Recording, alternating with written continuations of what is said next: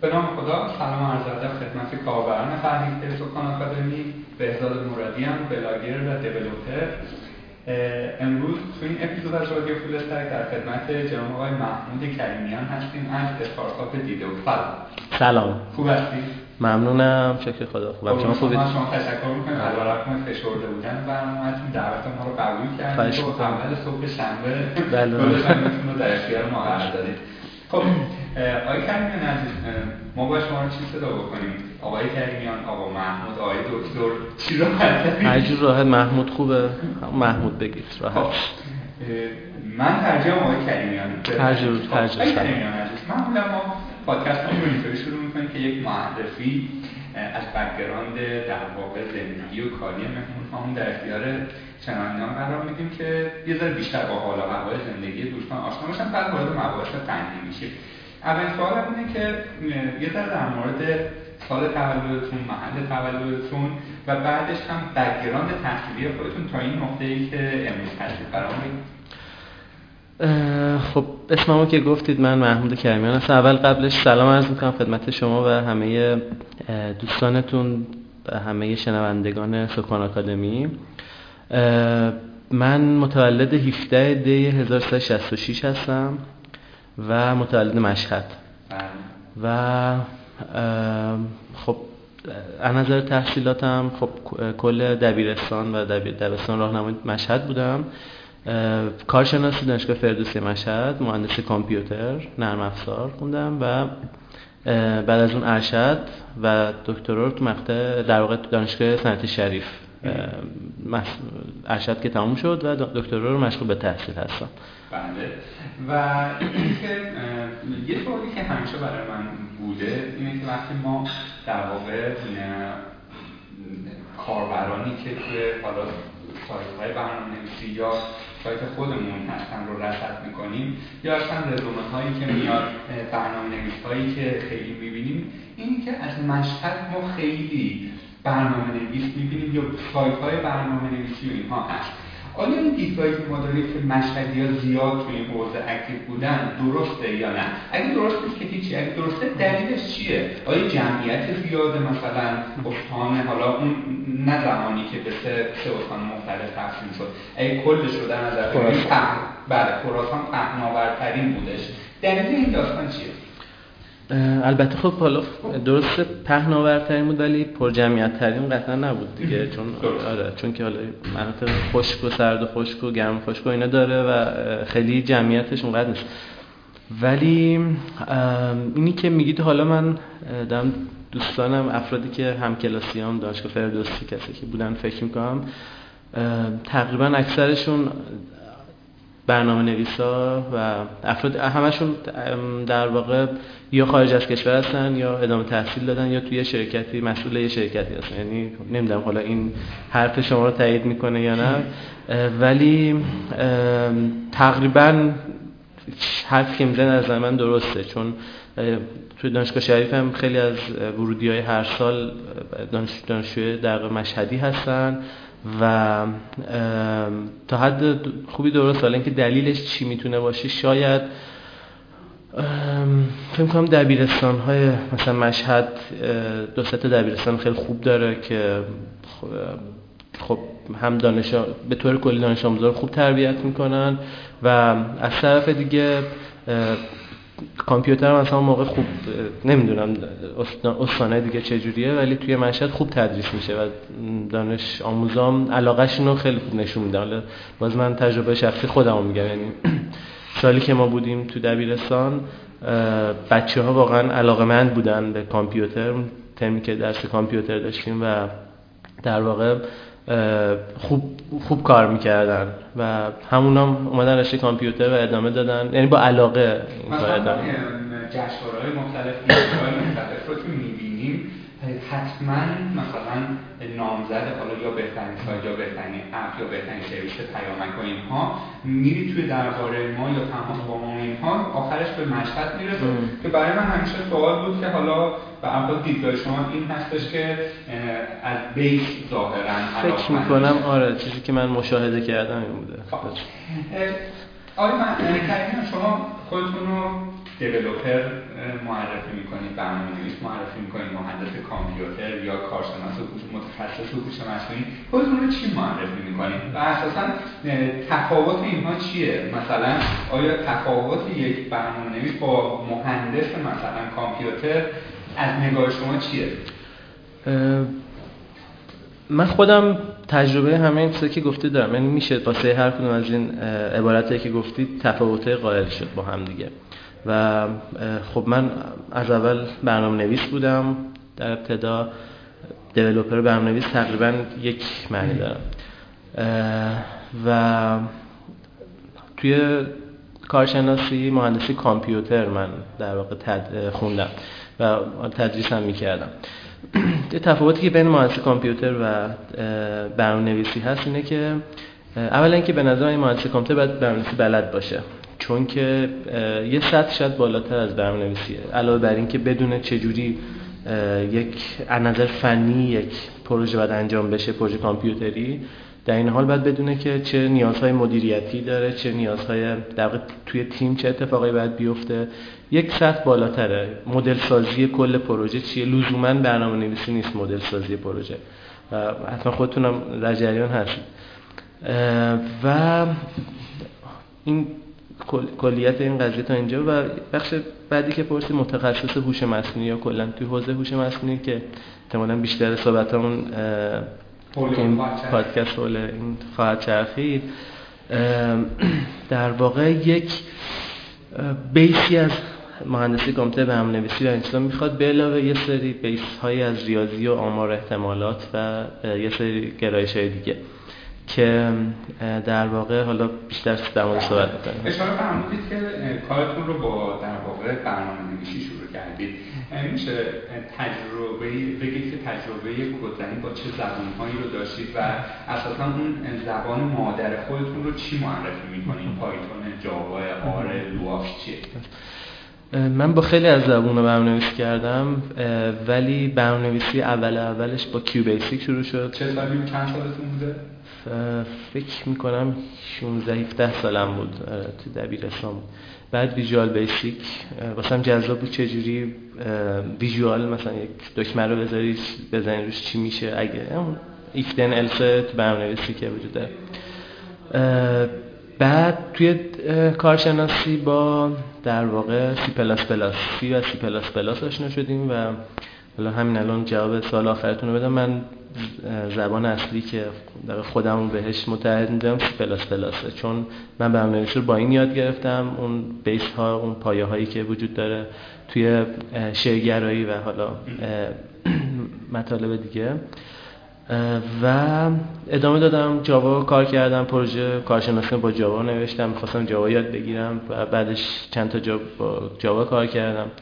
پایتون تو دانشگاه مطلب و پایتون تو دانشگاه استفاده کردیم بیشتر پروژه دانشگاهی و پروژه که راحت بتونیم یه چیز پیاده سازی کنیم.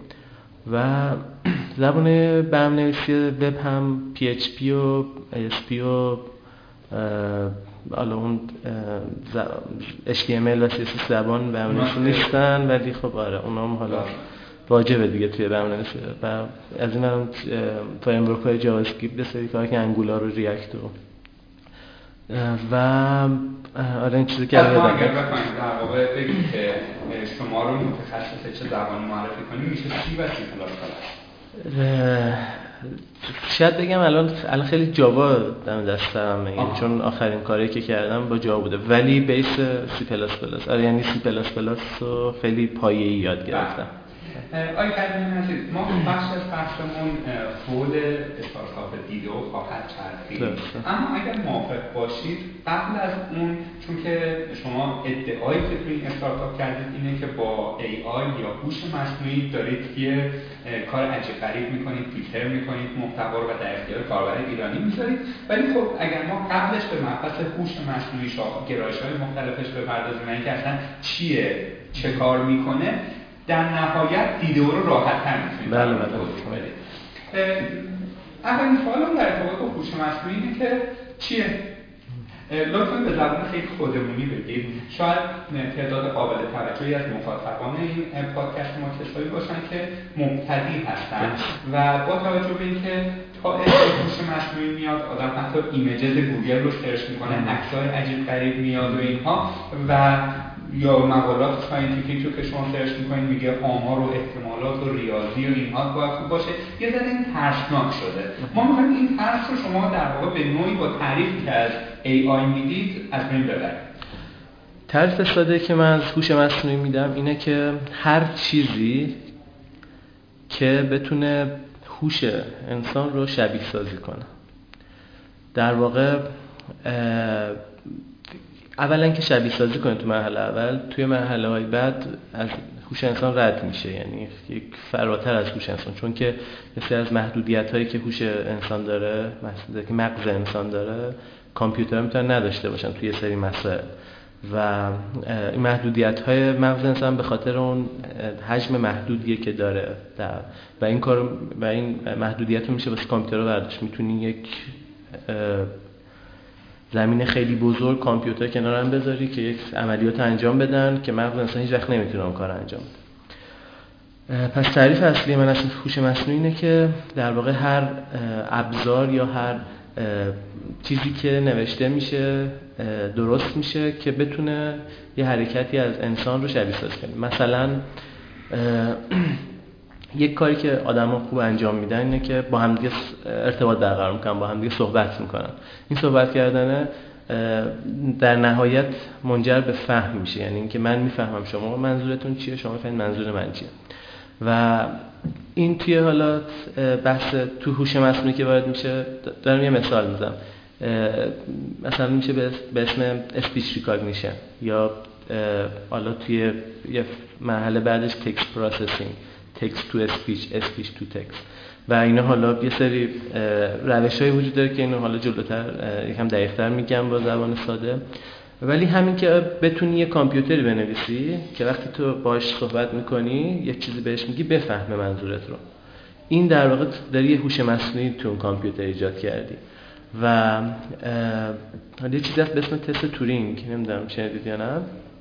تست تورینگ در واقع میگه جایی که یه کامپیوتری بتونیم بسازیم کامپیوتر ساخته بشه که بتونه وقتی یک انسان باش صحبت می‌کنه متوجه نشه اون طرف اون طرف یه کامپیوتر نشسته یا یه آدم اینجا هوش مصنوعی واقعا برنده شده. کارش خوب انجام داده. و در واقع میگن تست تورینگ رو pass کرده. حالا فیلم Ex Machina رو نمی‌دونم باز دیدید یا نه خیلی دوستان دیدن. اونجا دقیقا همینه. اون رباتی که رباتی که ساخته رباتایی که ساخته شده می‌خوان هدفشون اینه که اون کسی که ساختشون تست تورینگ رو pass کنن. یعنی یک آدمی با این ربات صحبت کنه جوری که متوجه نشه که یه هوش مصنوعی یا یک آدمه و خیلی حوزه جذابیه و حاطر یعنی ابتدای راهشه به نظر من و سرعت پیشرفتش بسیار بالاست. و شاید یعنی عددهایی که من حالا به نظر خودم می‌رسه و چیزی که مطالعاتی که کردم بین سه تا 6 دهه دیگه. یه سری از همین چیزایی که توی فیلم تخیلی می‌بینیم همشون به واقعیت میپیوندن. خب یه جایی که بحثتون فرمودید که هوش مصنوعی علاوه بر اینکه رفتار مغز من نوعی رو در واقع سیمولیت می‌کنه محدودیت های مغز من رو نداره. چیزی که ما شنیدیم اینه که انسان ها حالا اونهایی که نابغه هستن مثل انیشن و اینها میگن درصد زیر ده درصد از مغزشون رو دارن استفاده می‌کنن. اگر این گزاره درست باشه میشه گفت که هوش مصنوعی می‌تونه محدودیت هایی که ما خودمون در استفاده از مغزمون اعمال می‌کنیم رو نداشته باشه. چون اگر ما بگیم انیشتین یک درصد استفاده می‌کرده و دنیای فیزیک رو متحول کرده اگر 99 درصد دیگه بهش اضافه شه شاید ده ها و سالها طول بکشه که مهندس کامپیوتر الگوریتمی ابداع کنه که به پایتون برسه. درست این حرف من یا نه؟ والا من این ده درصده رو نشینده بودم حقیقتا. راستش منم یه چیزی الان یه عدد به ذهن آها آها آها آها. الزاما درست ولی منظور من فراتر از این بود. یعنی اصلا اگه انیشتین یه صد درصدش مغزش رو هم استفاده کنه باز هم محدودیت داره ذهنش. کلا حالا همه اتفاقایی که باعث میشه یه آدم فکر کنه بتونه تصمیم بگیره اینا بس اتفاقای شبکه های عصبی هست که داخل بدن هست و اینکه اون اطلاعاتی که نورون ها به همدیگه منتقل می‌کنن و این باعث میشه که آدم بتونه ببینه فکر کنه حرف بزنه و در واقع هر چقدر که این نرون ها بیشتر باشن قوی تر باشن اون سرعت ارتباطشون بیشتر باشه و و و یه سری از این پارامترها باعث میشه یه آدم باهوشتر باشه یا در واقع هوشش کمتر باشه. و من میگم که کامپیوترها می‌تونن اگر ما بتونیم شبیه سازی کاملی در بیاریم از مغز انسان شبکه عصبی انسان دیگه می‌تونیم محدودیت مثلا اگه مغز انسان ده میلیارد مثلا نورون داره که می‌تونن در واقع با هم دیگه ارتباط برقرار کنن کامپیوتری می‌تونیم بسازیم. به اندازه یک کشور بزرگش کنیم استفاده کنیم. و این در واقع کامپیوتر خودش به اندازه چند یک و یه عدد خیلی بزرگی صفر جلوش باشه می‌تونه نورون داشته باشه و می‌تونه خیلی در واقع کاری بزرگی انجام بده. جای شما اشاره کردید که این هوش مصنوعی در واقع یک کتگوری اصلیه که کلی زیرشاخه می‌تونیم براش در بگیریم که مثلا یادگیری ماشینی یادگیری عمیق شبکه های عصبی بینایی ماشین یا پردازش زبان طبیعی یا اینها می‌تونه زیر شاخه هاش باشه. می‌خوام از این زیر شاخه ها اونهایی که مهمتر هست رو هم برامون توضیح بدید با جزئیات کمی فنی تر و دقیق‌تر. مثلا یادگیری ماشین چیه؟ یادگیری مثلا عمیق چیه؟ و حالا این چیزایی که من بله. گفتم مهماش اگر چیزی از قلم انداختم بی زحمت خودتون اگه بخوام دقیق بگم هوش مصنوعی توی اگه بخوام لایه بندی کنیم مثلا یه درخت بهش نگاه کنیم توی سطح بعدی تو تعریف هوش مصنوعی می‌رسیم به یادگیری ماشین و شناسایی الگو pattern recognition و machine learning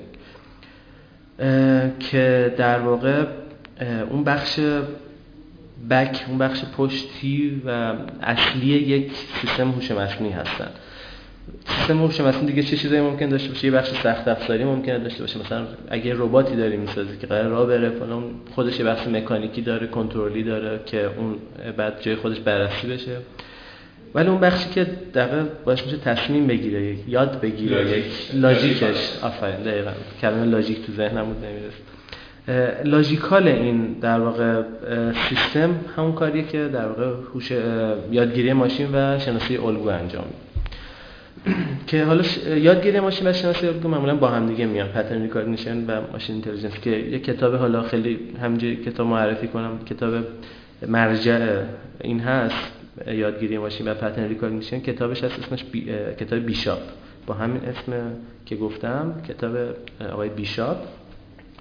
که حالا توی مقدمش اگه بخونید گفته نمیشه واقعا جدا کرد این مرز بین در واقع بین pattern recognition و machine learning اگه بخوام بگم کلیت این چی هستن این دوتا بذارید باز با یه مثال شروع کنم. از یک بچه یک کودکی که تازه به دنیا آمده می‌خواد یاد بگیره می‌خواد وارد دنیا شده چیکار می‌کنه؟ اولش چی بلد نیست. تنها کاری که می‌کنه چیه؟ میاد تقلید می‌کنه.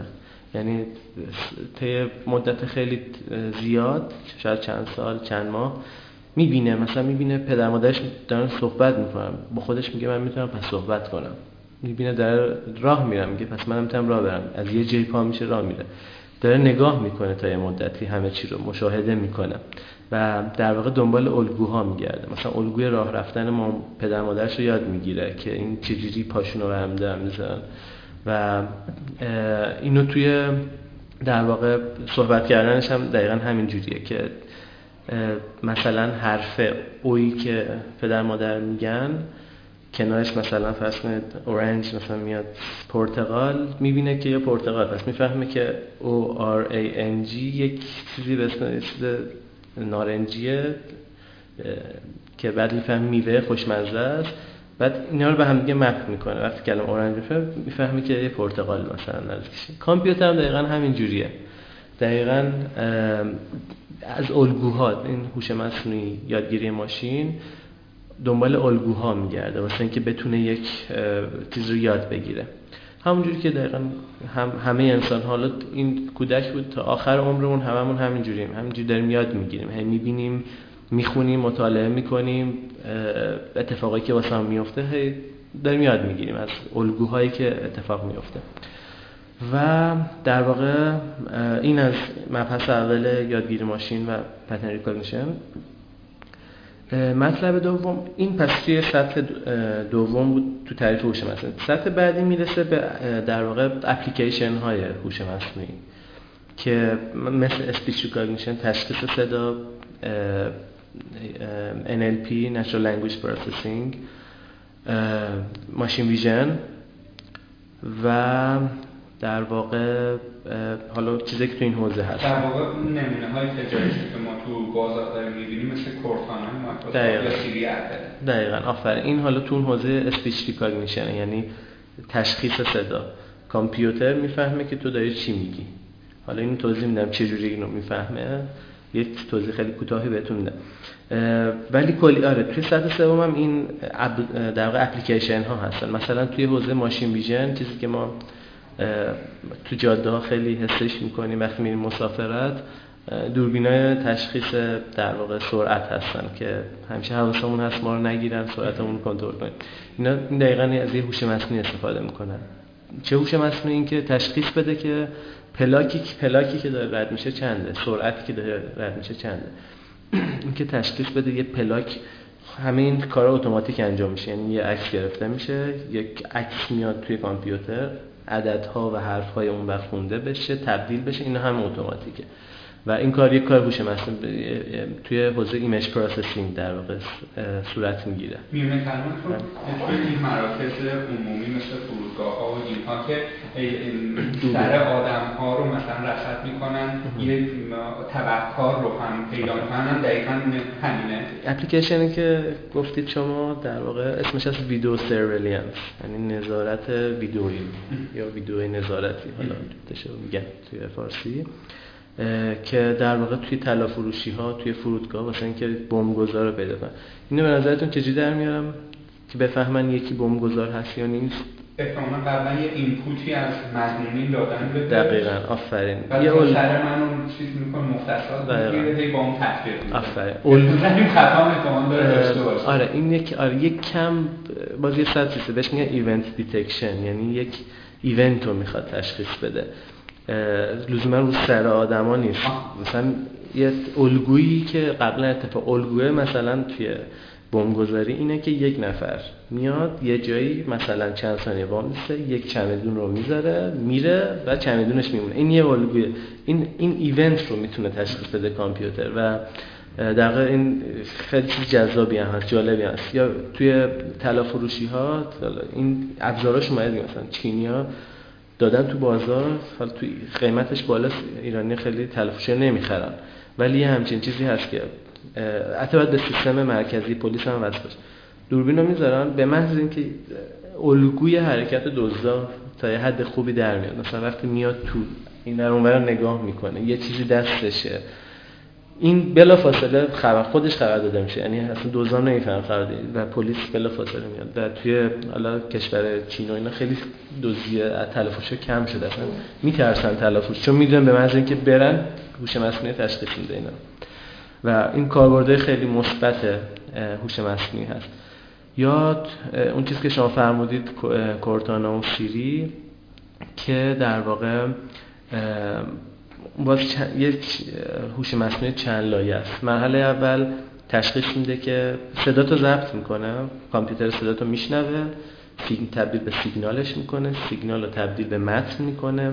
متن رو در واقع یک فرایندی داره که می‌فهمه در understanding بهش میگن natural language understanding NLU که حالا یه بخش از NLP که چون شما توی وقتی می‌خواید با سیری صحبت کنید لزوما نیاز نیست. بگی what are you doing می‌تونی خیلی در واقع زبان گفت محاوره ای صحبت کنی. محاوره ای بپرسی اون اون بازم باید تشخیص بده. دقیق توی حوزه اسم NLU و تشخیص میده چی میگی؟ خب حالا تشخیص داد حالا بعد جواب باید بده. باز اون پشتش یه هوش مصنوعی داره که تو گوگل در واقع مثلا خیلی حسش کردیم که گوگل چجوری یه چیز search می‌کنیم توی کسری از ثانیه واسهتون. جواب مرتبط میاره و لذت می‌برین از کجا فهم الان که دیگه اصلا نیاز نیست enter هم بزنید همونجا دارید تایپ می‌کنید منظورتون رو می‌فهمه کاملا.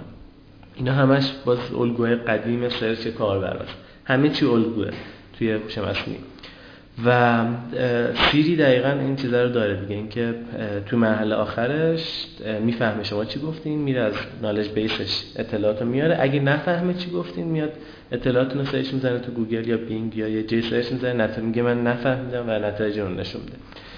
و در واقع این کلیت اون حالا اون سیستم understanding Siri ه. و حالا فکر کنم آیا device هایی یا اصلا چیزهایی از این دست اصطلاحا language based ان یعنی pattern هایی که بهش به صورت bootstrap داده میشه به عنوان data اولیه برای زبان انگلیسیه برای زبان اسپانیایی و آلمانی و فارسی و غیره باز باید pattern خودش رو learn کنه؟ بله. بله بله بله. به طور کلی بله. ولی باز یک چیزهایی آوردن یعنی develop شده که یک مرحله translation بهش اضافه میشه. یعنی مثلا فرض کنید واسه انگلیسی learn شده یه مدل یک کامپیوتر یاد گرفته انگلیسی رو می‌فهمه. وقتی که چینی صحبت می‌کنه کاری که می‌کنن اینه که یه translator می‌ذارن چینی رو سیگنال چینی رو تبدیل می‌کنه به سیگنال انگلیسی. و یک لایه مثلا یه لایه مثلا اضافه میشه. ولی واسه اینکه چون باز وقتی هر لایه که اضافه میشه خ... یه خطایی هم در واقع به سیستم اضافه می‌کنه بهتر اینه که واسه هر زبان جدا در واقع یاد گرفته بشه.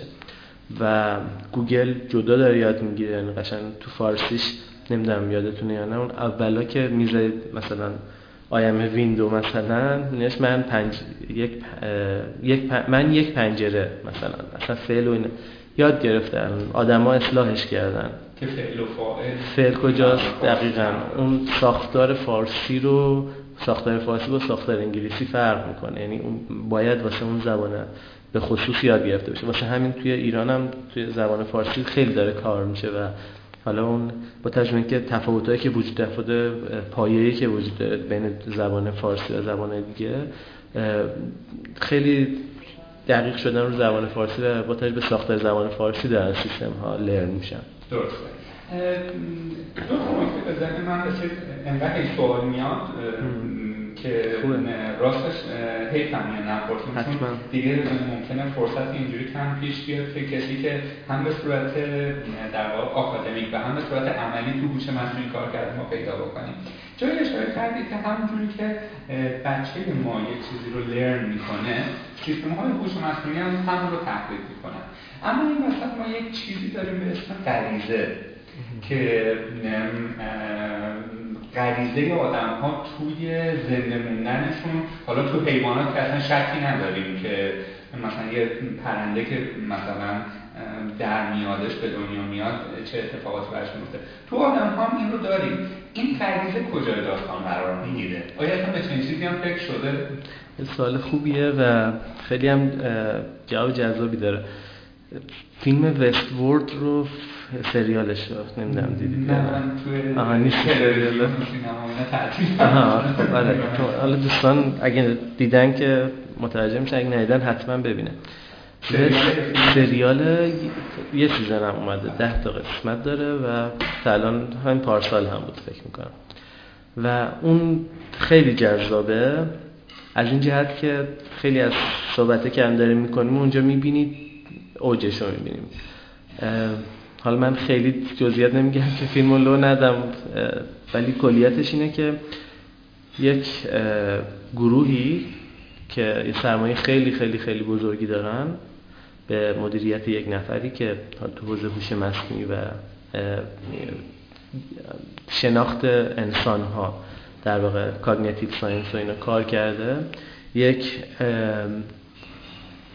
شهری رو درست می‌کنه یک شبیه دنیای غرب اون کابوها اینا که موجوداتی که اون تو هستن شبیه سازی شدن یعنی انسان نیستن رباتن و شما تا تا فیلم متوجه نمیشید از یه جای می‌فهمید کاملا شبیه انسان رفتار می‌کنن و یه چالشی که خود این سازنده در واقع این شهر بهش می‌رسه اینه که از یک جایی ربات ها دارن خودشون یاد می‌گیرن. یعنی و حالا این بهتون میگم این اون جایی که باید بترسیم از هوش مصنوعی. واقعا ترسه و نزدیک هم هست. خودشون یاد می‌گیرن. این در واقع سازنده سعی کرده توی ربات ها احساس رو یه جوری شبیه سازی کنه. این در واقع غریزه رو یه جوری شبیه سازی کنه. همه این چیزا رو سعی کرده شبیه سازی کنه. و وقتی که یه موجود داشته باشه که یه سری رفتاری مختص انسان رو شبیه سازی در واقع کرده شبیه سازی شده توش این باعث میشه که از یک جایی یه رفتارهایی نشون بده که میگن انسان غیر قابل پیش بینی دیگه ممکنه یک موجودی که اینقدر هوشمند شده که غریزه و در واقع احساس اینا وارد شده غیر قابل پیش بینی میشه. و یه, حرک... یه اتفاقایی یه حرکاتی می‌کنن که تو کامپیوتر پیش بینی نشده واسه یعنی دیگه خودشون می‌تونن کد خودشون رو تغییر بدن. اینجاست که ترسه میشه. یا فراتر از کد میرن.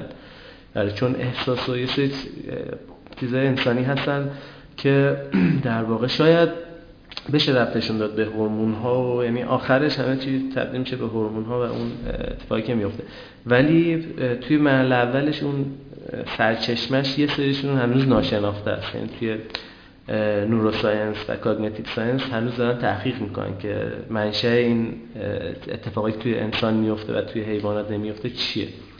و هنوز دارن تحقیق می‌کنن. و اگه به جای برسه که ربات هم بتونه چیز کنه این اونجاییه که می‌تونه ربات از انسان باهوشتر بشه. چرا؟ چون می‌تونه این محدودیت های انسان رو نداشته باشه.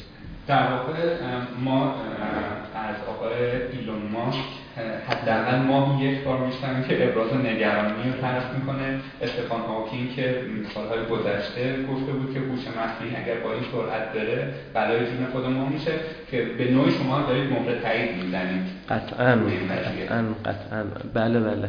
به سرعتی هم که داره میره اصلا غیر قابل کنترل سرعت پیشرفتش توی شاخه‌های هوش مصنوعی دو تا در واقع category بود که به نوعی من از قلم انداختم و می‌خوام این رو هم برام توضیح بدید و بریم سراغ مبحث بعدی. اون هم یادگیری عمیق یا deep learning و شبکه های عصبی هست بله. اینها رو هم برام توضیح بله. بدید. آیا یادگیری عمیق یه لایه بالاتر از یادگیری ماشینیه یا نه؟ چیز دیگه نه. در واقع یادگیری ماشین یک مفهومیه که خدمتتون عرض کردم که کلیت اینکه یک سیستم یک کامپیوتر چجوری یاد می‌گیره یا چیزی رو و چجوری می‌تونه از این چیزی که یاد گرفته استفاده کنه. یه سری پترن در میاره. در روی رفتارهای مثلا کاربر توی یه سایتی. یا اینپوت هایی که میاد هر چیزی که و یک مدلی در میاره که الان میگم مدل رو لرن می‌کنه یاد می‌گیره. بعد اتفاق جدیدی که میفته از مدلش استفاده می‌کنه میگه خروجی اینه. و به نوعی به کاربرهایی که با خصوصیات این کاربر باشه تحمیلش میشه. و اونا بشکن می‌زنن میگن چقدر باهوشه. چقدر باهوشه دقیقاً. انسان هم دقیقاً همینجوری یعنی دقیقاً همینجوری یاد می‌گیرن همه چی رو. این پس کلیت یادگیری ماشین. روش زیادی واسه پیاده سازی این مدل وجود داره. مدلی که input input رو می‌گیره output میده. مدل می‌تونه یکی از در واقع مدل هایی که وجود داره شبکه های عصبی. شبکه های عصبی در واقع میگن شبکه عصبی مصنوعی artificial neural network که در واقع هدفش مشخصه می‌خواد شبکه های عصبی انسان رو شبیه سازی کنه. و سعی کرده یک حالت دیجیتالی چون می‌خواد تو کامپیوتر پیاده بشه شبکه عصبی انسان یه حالت دیجیتالی واسش به وجود منظورم چی منظورم اینه که مثلا شبکه عصبی کلیتش اینه که یه سری نود دارن یه سری گرن که با یه سری لبه با یه سری اج به هم وصلن. و فرض کنید می‌تونه شبکه عصبی چند لایه باشه.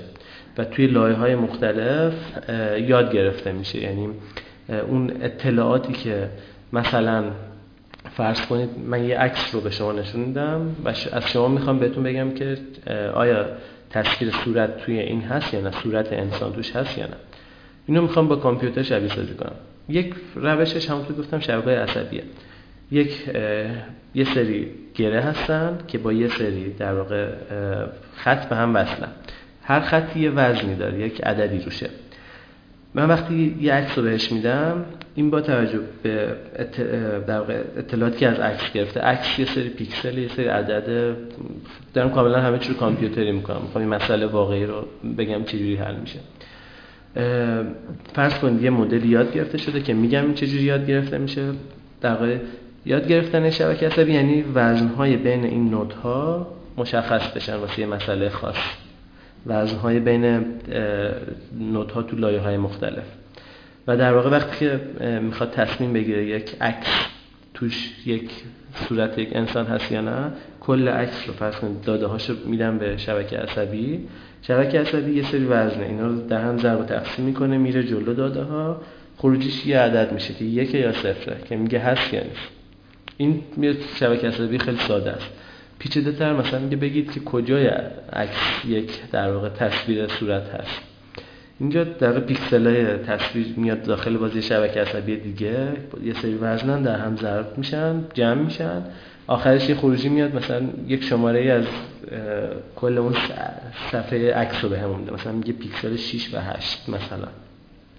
و توی 6 و 8 ما می‌دونیم احتمالا یک صورت هست. و پیکسل هایی که صورت هست مثلا 6 و 6 و 9 یه سری پیکسل کنار همه که در میاد که صورت اینجاست. این توی مرحله استفاده از این مدل شبکه. توی مرحله یاد دادن یک شبکه عصبی در واقع شبکه چجوری یاد می‌گیریم؟ ها چجوری یاد گرفته میشه این عددها؟ میشه اون مرحله که در واقع همونجور که گفتید رفتارها اینپوت ها اون داده های آموزشی. بهش میگن داده های آموزشی. مثلا من یک عالمه عکس میدم به این شبکه عصبی و شبکه عصبی بهش میگم میگم این عکس گرفتی این توش تصویر صورت وجود نداره. این یکی وجود داره. این نداره وجود. این خودش باعث الگوریتم هایی که حالا واردش نمیشم اسمش میگم که کسی خواست بره search کنه. back propagation مثلا یکی از روش های معروف شبکه های عصبیه. می‌تونه در واقع یاد می‌گیره. این وزن عددا رو همه چی آخرش یه ماتریسی بین node ها و یه عدد بینشون. مدل شبکه عصبی اینه. من اینو داشته باشم یه عکس جدید میاد می‌تونم بگم این صورت هست یا محدودیتی که در قدیم ها بود تو شبکه عصبی این بود که واسه اینکه بتونی یک سیستم بهتر یاد بگیری و قوی تر نیاز به کامپیوترهای زیادی داشتی. و کامپیوتر قوی ریسورس در ریسورس ها کم بود. اون هم سخت افزارها ضعیفتر بود هم, هم این که داده ها کم بود. یعنی مثلا من می‌خواستم یک فرض کن عکس ماهواره یاد بگیرم که چه اتفاق داره تو زمین میفته مثلا شاید 50 تا عکس می‌تونستم در بیارم. اتفاقی که افتاده توی چند سال اخیر 6 7 سال اخیر حالا شاید 10 سال 10 سال پیش کامپیوترها خیلی قوی شدن. یعنی CPU قوی شدن رم های قوی اومد GPU اومد و از اون داده هم خیلی زیاد شدن دوران big data era یا عصر کلان داده آره. و داده ها خیلی زیاد شد. یعنی محدودیت قبلی که تو شبکه عصبی بود از بین رفت. و اتفاقی که افتاد اومدن گفتم خب حالا که ما این به خاطر این محدودیت ها شبکه عصبی رو خیلی ادامه ندیم. حالا چیکار کنیم که در واقع استفاده کنیم از این چیز جدیدی که اومدن سمت deep learning یادگیری عمیق. یادگیری عمیق یا deep learning همون شبکه عصبیه که اومده از همین resource ها داره استفاده می‌کنه. یعنی یک جوری شبکه عصبی رو بزرگ می‌کنن. شبکه عصبی خیلی بزرگیه. فرض کنید اگه قبلا دو لایه باز یک چیزی هست یک تئوری هست توی شبکه عصبی میگه که با یه شبکه عصبی سه لایه میشه هر مدلی رو یاد گرفت. هر مسئله رو میشه حل کرد. شبکه عصبی قدرتشون اینجوریه. deep learning اومده بود حالا باز یکم شبیه تر مغز انسان رو شبیه سازی کنه. فرض کنید چند تا شبکه عصبی پشت هم باشن. داده هم به جای که من هزار تا داده واردش کنم میام ده میلیارد تا داده واردش می‌کنم. به جای اینکه دو تا CPU کوچولو داشته باشم میام مثلا ده هزار تا CPU می‌ذارم با GPU محدودیت ها رو برمیدارم. و این می‌تونه در واقع خودش یاد بگیره. دیگه من نیاز اینم بگم یه فرق دیگه که داره. که تو شبکه عصبی معمولا اینجوری بود که مثلا وقتی می‌خواستی یک عکس رو به عنوان ورودی وارد شبکه عصبی کنی تو باید یه سری ویژگی در می آوردی یه بخش مهمه توی pattern recognition بهش میگن استخراج ویژگی. مثلا تو وقتی می‌خوای بفهمی توی عکس میز هست یا نه میای چیکار می‌کنی؟ میای مختصات لبه ها رو در میاری روش پردازشی می‌زنی مثلا میگه شیش انقدر لبه هست اینجا انقدر مثلا گوشه داره توی چیز. کار نمی‌دونی چیه فقط می‌دونی اینا گوشه و لبن اون مدل اصلی یاد می‌گیره خب حالا با این گوش و لبا میشه یه میساخ یا نه وجود داره یا نه. توی دیپ دیگه نیاز نیست ویژگی در بیاری. یعنی واقعا نیاز نیست مثلا اگه می‌خوای یه گربه رو تشخیص بدی نیاز نیست جای چشماشو بهش بدی به شبکه عصبی. چشماش اینجاست گوشش اینجاست. توی روش قدیمی اینجوری بود که یک گربه رو می‌خواست توی یک عکس گربه هست یا نه. تو مجبور بودی که در واقع مشخص کنی جای چشماشو. اتوماتیک باز روش اتوماتیک وجود داشت که اولی مرحله feature extraction انجام بشه یعنی عکس رو می‌دادی خودش بهت میگه چشاش اینجاست گوشش اینجا حالا بعد میگه با این چشا و گوشه و فلان آیا این گربه هست یا نه؟ الان دیگه اون هم تو deep learning برداشته شد یعنی شما کل عکس رو بهش میدی؟ یکی از نمی‌تونم فکر می‌کنم اولین مقاله بود که توی deep learning اومد. یکی از اولین مقاله مطمئن نیستم. آقای اندرو نرویک توی Andrew Ng توی گوگل researcher گوگل هم. توی استنفورد هم درس میدن. عنوان مقاله این بود چجوری ده هزار, ده هزار تا کامپیوتر می‌تونن یه گربه رو تشخیص بدن. کاری که کرده بودن دادن یه عالمه ویدیو یوتیوب و عکس گوگل و اینا رو داده بودن به یک deep learning. خودش از یه جایی یاد گرفته بود که چه عکس گربه هست چه عکس گربه نیست. و دیگه کاری نداشت که مثلا گربه خوابیده بیدار روشیم و روشون بره هیچ فرق نداشت دیگه واسه چون که تعداد زیادی عکس وارد سیستم شده بود. و در واقع حالا این که میگم یه جنبندیه و اینکه تو همه مسئله هوش مصنوعی هست که تو باید توی فضای جستجویی توی فضای اون چیزی که دنبالش میگردیم جواب مسئله توی فضای جستجوه. یعنی اینکه مثلا اگه دنبال این هستی که یک عکس توش گربه هست یا نه بعد ببینید اون عکسی که وارد شده کجای اون فضاست. آیا تو فضایی توی نقطه از اون فضاست که گربه ها اونجا هستن یا نه؟ توی نقطه ای است که گربه ها اونجا نیستن. اگه بتونی هرچی بیشتر این فضا رو یاد بگیری یعنی نقاط بیشتر از اون فضا رو یاد بگیری داده های بیشتر اون در واقع جوابای بیشتری رو می‌تونی بگی وقتی که داده جدیدی میاد. و در واقع این یکی از نکته های مهم هوش مصنوعیه. و آره اینم از deep learning ها بود سال که طولانی شد ببخش نه خیلی هم عالی. یک جایی هم اشاره کردید گفتید big data این داده های کلان چقدر گندن؟ ما از چقدر مثلا اگر خودمونی بخوایم صحبت کنیم یک database ی که چند میلیون یا میلیارد رکورد بالاتر داشته باشه بهش label big می‌زنیم. حالا این big data که گفتی چون به حال یه جایی ما برای نگه کردن نیاز به data داریم دیگه. با data ی معمولی هم که نمیشه چیزی رو جا کرد اگر هم بشه ضریب خطای بالا خواهد داشت. پس به big data ما نیاز داریم که اخیرا دیدیم که گوگل و بقیه جاها یه سری data شون رو به صورت open source release کردن. release کردن حالا این که گفتیم من تو ذهنم اومد که خود گوگل توی خیلی از کشور دنیا اصلا ساختمون هایی می‌سازه فقط داده توش نگهداری می‌کنن این فرض کنید ساختمون فرض کنید 20 طبقه خیلی بزرگ سولمانن توش سروره و فقط استورج داده هست توش. و داده لزوما اگه نتونی ازش استفاده کنی خوب نیست. یعنی ممکن تو یک عالمه داده داشته باشی عددار خیلی سخته بخوام بگم مثلا چرا. و ولی نتونی استفاده یعنی مثلا گوگل به نظرتون چجوری از این همه ساختمونی که داره پر همشون پر دیتای کاربر چجوری به من می‌زنید سریع جواب میده؟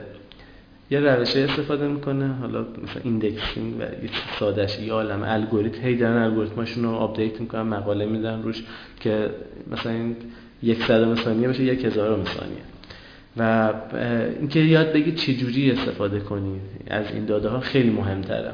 روز من تعداده مهم والا این عدده من دقیق نمی‌تونم بهتون بگم مثلا از چقدر به بالا چون خیلی بستگی مسئله داره. اون پرابلمی که می‌خوام حل کنیم مثلا اگه مثلا پس مسئله عکس ماهواره‌ایه شاید مثلا هزار تا واسه عدد خیلی بزرگ باشه. چون عکس ماهواره خودش عدد چند گیگن بعضی بعضی از عکس ماهواره چند گیگن و ممکنه هزار تا عکس ماهواره خودش یه عدد مثلا قبلا با 20 تا عکس ماهواره می‌تونستن یک کاری بکنن. سعی که این مسئله حل الان فرض کنید هزار تا عکس ماهواره وجود داشته باشه. ولی توی سری مسئله ها مثل ریکامندد سیستم ها که می‌خوان حالا نمی‌دونم تو سوالاتون هست یا نه. بله نکته بعدی بود. بعدی خب. ریکامند سیستمات اینجوری که فارسیش هم بگید سیستم های پیشنهاد دهنده. این همچین چیزی اینجوری که می‌خوام سوال بپرسید بگم. نه بگم. من پس بسایید اینجوری آره. بگم که اشکال نداره یه ذره کار تبلیغاتی هم بکنیم. آره. میریم تو سایت دیجی کالا بله. بعد یه سابقه خرید داریم یه هارد اکسترنال خریدیم. یه دونه مثلا لپتاپ دل خریدیم.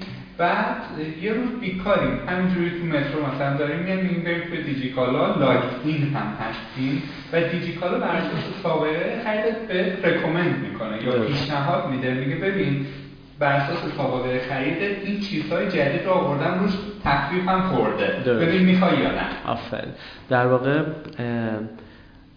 یه بخشی از ریکامند سیستم شما گفتید اینکه با توجه به اتفاق قبلی که خودت انجام دادی می‌فهمه که مثلا احتمالا دفعه بعد که میای حالا یا اومدی توی سایت یا اینکه یه چیزی سرچ کردی چی واسه بیاره؟ زیرش یک ردیف هم بیاره که مثلا اینا هم احتمالا جالب. یک بخش دیگه هم داره ریکامند سیستم اینه که اطلاعات بقیه کاربرا. یعنی میاد نه تنها یک کاربر هیستوریش مهمه بلکه اینکه چه کاربرای قبلا استفاده و این کاربر شبیه کدوم یک کاربراست یعنی این خیلی مهمتره تو ریکامند سیستم چون که ممکنه یه کاربر بیاد فقط ازش دو تا سوال بپرسه بگه مثلا چه فیلمایی دوست دارید دو تا فیلم رو اوکی بزنه. این دو تا فیلم رو که بزنه این بهش 100 تا فیلم دیگه پیشنهاد میده. چه جوری؟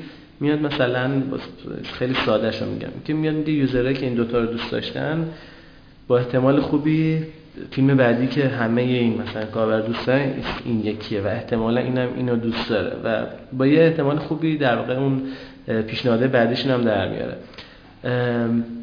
مثال خوبی هم زدید. دیجیکالا خوب داره کار می‌کنه تو این زمینه. حالا این که من میگم چون می‌دونم این دوستانم اونجا هستن اصلا بخش دیگه سیستم واقع سری دوستانم اونجا فعالیت می‌کنن و می‌دونم خیلی در واقع انرژی دارن می‌ذارن که این اتفاق بیفته. و حالا یک جای دیگه هم تو ذهنم تو ایران باز بگم چون فکر می‌کنم احتمالا تو سوالاتون هم باشه. اینکه در مورد اینکه تو ایران در واقع حالا توی حوزه ریکامند سیستم می‌دونم نسبت دارم کار می‌کنم مثلا کافه بازارم می‌دونم داره یه کار خوبی می‌کنه و تیم قوی تشکیل داده توی همین حوزه. و در واقع اینم حالا یه چیز هوش مصنوعی باز بیسش که اطلاعات کاربرا قدیم کاربرا از این اطلاعات یه سری رفتار در میاره. از روی رفتار میاد تشخیص میده که در واقع احتمالا خرید بعدیشون یا اون سرچ بعدیشون یا چیز بعدیشون چیه. یه چیز هم بگم اینکه گوگل شاید بگم درآمد اصلیش از همین سیستمه. که recommend system رو برده تو تبلیغاتش. در تو تبلیغات داره استفاده می‌کنه و حالا شاید خیلی از ماها باش رابطه داشتیم که سرچ می‌کنی. اولا که تو خود سرچ نتایج سرچ خودش خیلی مهمه. یکی از بزرگترین منابع درآمدی گوگل همین ranking سرچ هایی که میاد. یکی دیگه این که مثل تبلیغ نتایج سرچ و کنارش ad داره. یعنی اونا پول هم دادن. بعد متناسب با سرچ هم هست بالاتر میاد. یه چیز دیگه هم اینه که تا توی جیمیل من دیدم یا inbox حالا جدیدن اینه که اصلا وقتی ایمیل واسهتون میاد ایمیل ها رو هم می‌خونه. حالا اتوماتیکه. ایمیل ها رو می‌خونه کنارش مثلا دفعه بعد یه چیز اومد میاد میگه که مثلا می‌خوای این خریدو بکنی؟ این خریده مثلا فرض کنید یه دونه کفشه. بعد قبلا شما فرض کنید با پدرتون صحبت کردید گفتید که این کفش مثلا من کفش می‌خوام بخرم نظر چی بعدش ممکنه یه جایی توی کنار ایمیلت یه همچین چیزی بیاد یه آفری بیاد بالا ایمیلت. و این هم دقیقا باز بر اساس همون ریکامند سیستم یعنی اتفاقایی که قبلا افتاده می‌خونه همه چی تو بله. یک بحثی که وجود داره بحث سخت افزاره یعنی زمانی که ما با الگوریتم های پیچیده سر کار داریم زمانی که با big data سر کار داریم یا عکسایی که همونجور که فرمودید چند گیگابایت ممکنه یک عکس ماهواره‌ای باشه. خب نیاز به سی پی یو جی پی یو اینها داره که شرکت های بزرگی مثل آی بی ام و گوگل و غیر یا حتی توی چین ما الان می‌بینیم یا روسیه که شروع کردن میگن که کامپیوترهای باینری که من و شما امروزه داریم این پادکست رو باش می‌کنیم همین الان داره کم میاره و نمی‌تونن این کار رو بکنن و ما نیاز به مفهومی داریم تحت عنوان quantum computing. و این اگر بیاد کل معادلات معادلاتی که تا الان به وجود آمده به هم میریزه. مثلا crack کردن یک چیز encrypt شده مثلا 128 بیتی در کسری از ثانیه اتفاق میفته و نصف پسوردها اصلا دیگه این رو میشن. در مورد این هم برامون توضیح می‌دید که داستان از چه قراره. و تا چند سال دیگه می‌تونیم بازاری رو ببینیم. چون الان تو لابراتوارها هستن. این که کوانتوم کامپیوتینگ که فرمودید فکر می‌کنم 4 5 سال پیش خیلی داغ شده بود موضوعش و من اینجوری شده که از سال دیگه مثلا چیز میشه نمی‌دونم من پگی نکنم نمی‌دونم چی شد که رفت توی حاشیه و این من منتظر بودم دو سه پیش کلا همه کامپیوتر خوب بیدش بود. بعد یه سری حالا مطالعات کردم و یا صحبتایی که داشتم با دوستانم اینجوری بود که یه سری محدودیت های داره باینری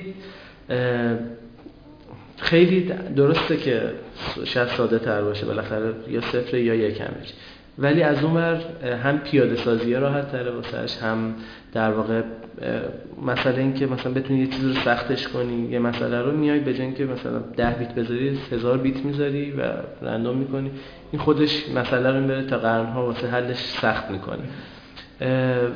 می‌خوام بگم که اون چیزی که باعث بشه که در واقع یک آه پیاده سازیه پیاده سازی سخت افزاریش مشکل داره یه بخشش. یعنی اینکه وقتی شما binary دارید کار می‌کنید binary یک gate می‌ذارید یا and یا or. یعنی این حالت. حالا سخت افزارش هم همینه. سخت افزارش هم فرض کنید یک ولتاژی وصل میشه یا صفر یا پنج ولته این همچین چیزه حالا اینو بخواید quantum در واقع ببرید فضای کوانتومی مثلا فرض کنید دیجیتالی بشه ده تایی بشه مثلا.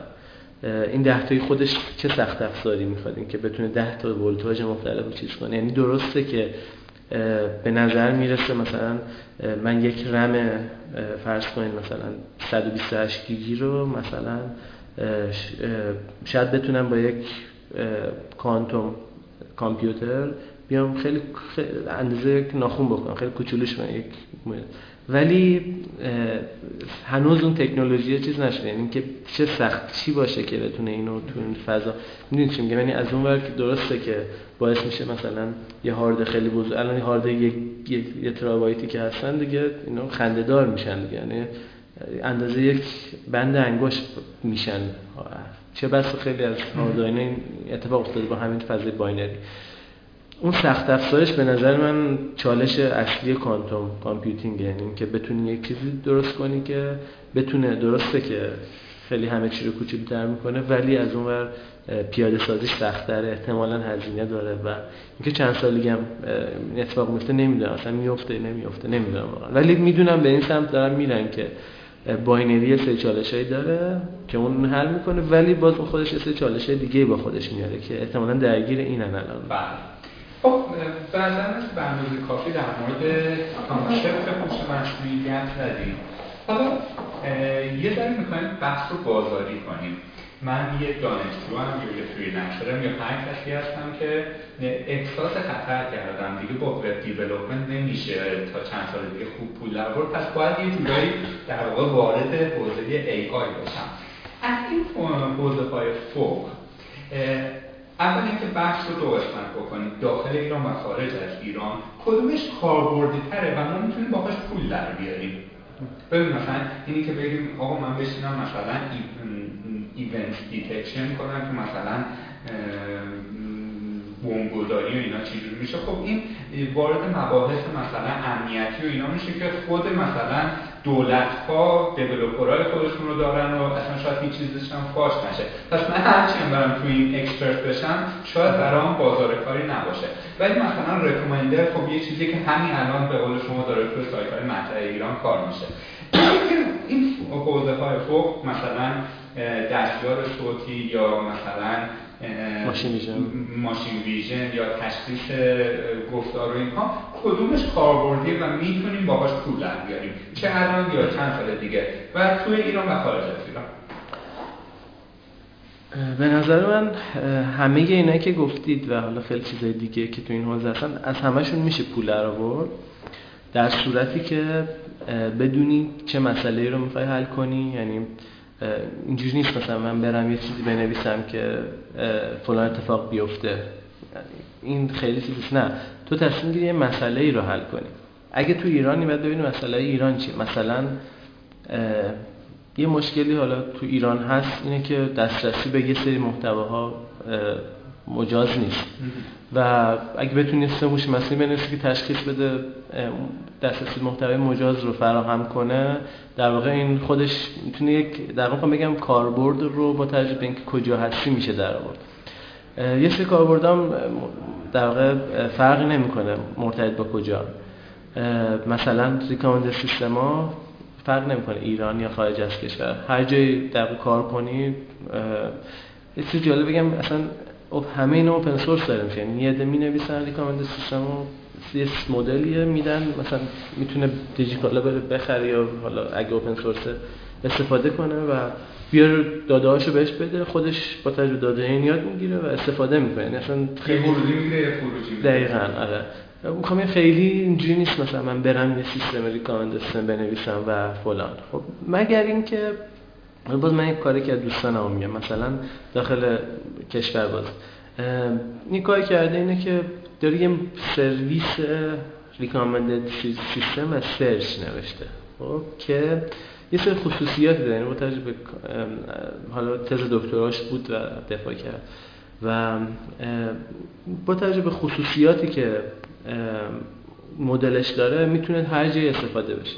و این این فکر خوبیه چون تو ایران نیست همچین چیزی که یک چیزی که هم سرچ خوب بشه که هم recommend system داشته باشه و بکش هم با deep learning و هوش مصنوعی و big data یعنی همه اینا رو یک package ی در آورده چون کاری بوده که تزش انجام داده و وقت گذاشته. و این ارزش تجاری داره و حالا اونو باید صحبت کنه با جای مختلف. اینکه حالا جای مختلف توی ایران های حمایت می‌کنن از این ایده ها یا نه خیلی سخته چون اکثر جایی که پول دارن این چیزها پول می‌خواد واقعا خیلی یعنی شاید ایده اولیه داشته باشی اولیه در بیاد ولی در بعدش باید واقعا هزینه بشه واسش. چرا چون واسه اینکه بزرگ بشه همیشه همیشه نیاز به پول هست. مخصوصا تو کارهایی که research based ن خیلی فکر می‌کنن خب این research میری تو خونت میشینی یه چیز در که اصلا اینجوری نیست. یعنی حالا خیلی از بودجه هایی که آمریکا و اروپا در واقع صرف میشه توی کشورشون تو در واقع بخش ریسرچشونه آرندیشونه و خیلی بها میدن. تو ایران هنوز چیز نشد. داره یک اتفاقایی میفته خب ولی هنوز اونقدر یعنی اینکه بدونن ارزش یک چیز رو متوجه بشن هنوز چیز نشده خیلی جاها. و ولی به نظرم داره توی مسیر خوبیه اگه حالا اتفاق نیفته. و ولی خارج از کشور که حالا من کم در مورد ایران گفتم. در مورد خارج از کشور توی حالا سیلیکون ولی توی آمریکا توی اروپا هلند اسپانیا خواهش می‌کنم. اینها در واقع جایی هستن که کاملا سرمایه گذاری کردن تو بخش هوش مصنوعی. مخصوصا حالا اینو خودتون شنیدید حتما دیگه. همه بینندگانتون در واقع شنوندگانتون هم شنیدن اینا که اکثر شرکت های بزرگ فیسبوک، گوگل، آمازون همین اصلا یک بخش بزرگی از بودجهشون رو بردن توش مصنوعی یعنی خود مارک زوکربرگ الان اصلا توی بخش AI ش یه دفتر چیز توی اون دفتر AI شون که دفتر بزرگی حالا یه بار live داشت ویدیو پخش می‌کرد بخش داشت گزارش می‌داد از اون بخش هوش مصنوعی شد. و نمی‌خوان آینده می‌دونن آینده هوش مصنوعیه و از همین الان سرمایه گذاری کردن گوگل یه عالمه پروژه شکست خورده توی هوش مصنوعی. توی همه حوزه‌ای که گفتید چه speech recognition چه مرتبط با ویژن. و ولی مثلا شاید اگه 200 پروژه چیز کرده شاید الان مثلا سی تاش الان استفاده میشه. ولی می‌خوام بگم لزوما اینجوری نیست آدم یک کاری بکنه و به نظر جذاب گوگلی که اون همه بازاریاب داره اون همه مارکتر داره اون همه در واقع کسی هستن که بازار رو می‌بینن و با اون شرایط بازم پروژه‌اش فیل میشن. من بگم لزوما همه حتی همه چی خوش بره وقتی به عمل می‌رسه همه چی از قبل نمیشه دید. بعد آره پیش بره. و گوگل هم خیلی پروژهش کرد خود توی هوش مصنوعی داره ولی الان این پروژهش که احتمال دیگه الان اومده تجاری شده تسلا حتما شنیدید دیگه. خودرو بدون سرنشین خودرو بدون راننده در واقع. هوشمند خودرو هوشمند. که توی دوبه مثل در واقع رونمایی شده و الان تاکسیاش هستن استفاده میشن. یعنی این که میگم حالا خبر خوندم با چند روز پیش نمی‌دونم این اتفاق افتاده یا مثلا چند ماه آینده اتفاق میفته و حالا خودرو بدون راننده هوشمندم اوج یک سیستم هوش مصنوعیه. همه اینایی که صحبت کردیم توش هست. اینکه در واقع بتونه می‌بینه دور برش رو میشنوه و مثلا صحبت بقیه رو. مسیر رو داره می‌بینه یک big data یی از کل نقشه داره. می‌تونه کوتاهترین مسیر رو پیدا کنه از یه جای به جایی آماده واسه بعد باشه واسه اتفاقای غیر قابل پیش بینی یعنی این اوج یک سیستم هوش مصنوعیه خود رو بدون راننده هوشمند. و در واقع ولی بازم الان می‌بینیم مثلا خودروی حالا اصطلاح اتوپایلوت اوبر مثلا چپ میشه. چپ میشه. با این همه حالا سرمایه گذاری و بهترین دیولپرها و متخصصا باز الان به اون بلوغی که باید شاید هنوز نرسیده. دقیقا. ولی ولی توی مسیر خیلی خوبی است و خیلی نزدیکه. خیلی یعنی همه این اتفاقایی که قبلا رو فکرش می‌کردیم مثلا خیالات و اینا. همونجوری که تلویزیون قبلا واسه خیلی 200 سال پیش 300 سال عجیب غریب بود. تلویزیون چه آدم این هم الان همینجوری مثلا رباتی که بیاد باش صحبت کنه مثلا یک زنگ بزنید خود ماشین جواب تو بده فرض کن کجایی اومدم؟ هیچ. همه چی. یعنی و این اوجشه دیگه. این خودرو بدون در واقع بدون راننده. و می‌خوام بگم که کلا نمیشه اینجوری گفت که از کدوم یکی از این چیزا میشه پول در آورد لزوما. یعنی خیلی بسیار داره چه مسئله رو داری حل می‌کنی و توی کجا هستی؟ و چه دردی از چه دردی؟ دوام مثلا آره من یه مثال ساده بزنم. مثلا که دوستانمون توی هلند به این چه رسیده بود ریسرچره توی فیزیک بود ولی به شدت به کامپیوتر و هوش مصنوعی علاقه داشت.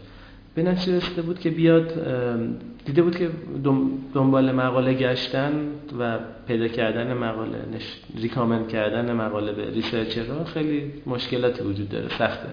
سعی کرده بود این مسئله رو یعنی اینو مشاهده کرده بود سعی کرده بود آسونش کنه. رفته بود سعی در واقع یک سیستم بنویسه که این اتوماتیک انجام بده. یعنی کسی می‌خواد مقاله بخونه داشت دکتراست پستاکیه بتونه راحت مقاله‌ای که می‌خواد هر روز بیاد جلوی چشش بتونه ببینه و خیلی هم استقبال شده بود سرمایه گرفته بود سر همین. اگه سیستم استفاده کرده بود؟ از این سیستم های در واقع تشخیص متن NLP natural بیسش natural language processing بود و big data یه عالم data داری که می‌خواید در بیاری مفهومشون چیه و از این هم یه recommend بدی که مثلا متوجه به این چیزا در واقع کدوم مقاله ها الان بهتره بخونی. یه base text processing داشت. باز توی ایران یه پروژه که من می‌دونم حالا انج... کار شده بود پروژه های خیلی دنیا هم خیلی شنیدید. ویچوال ریالیتی و آگمنتد ریالیتی یعنی اینکه می‌دونید چه جوری. من توضیح بدم واسه دوستانی که نمی‌دونن. واقعیت اف... مجازی. مجازی افزوده اون آره این ترکیب این دوتا بود واقعیت مجازی و در واقع هدفش اینه که بیاد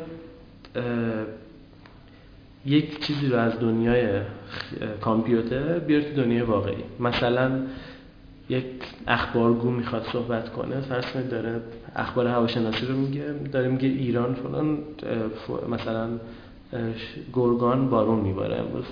وقتی داره اشاره می‌کنه انگار واقعا تو گرگان واسطه پشت سرش مثلا هر جا رو نشون میده.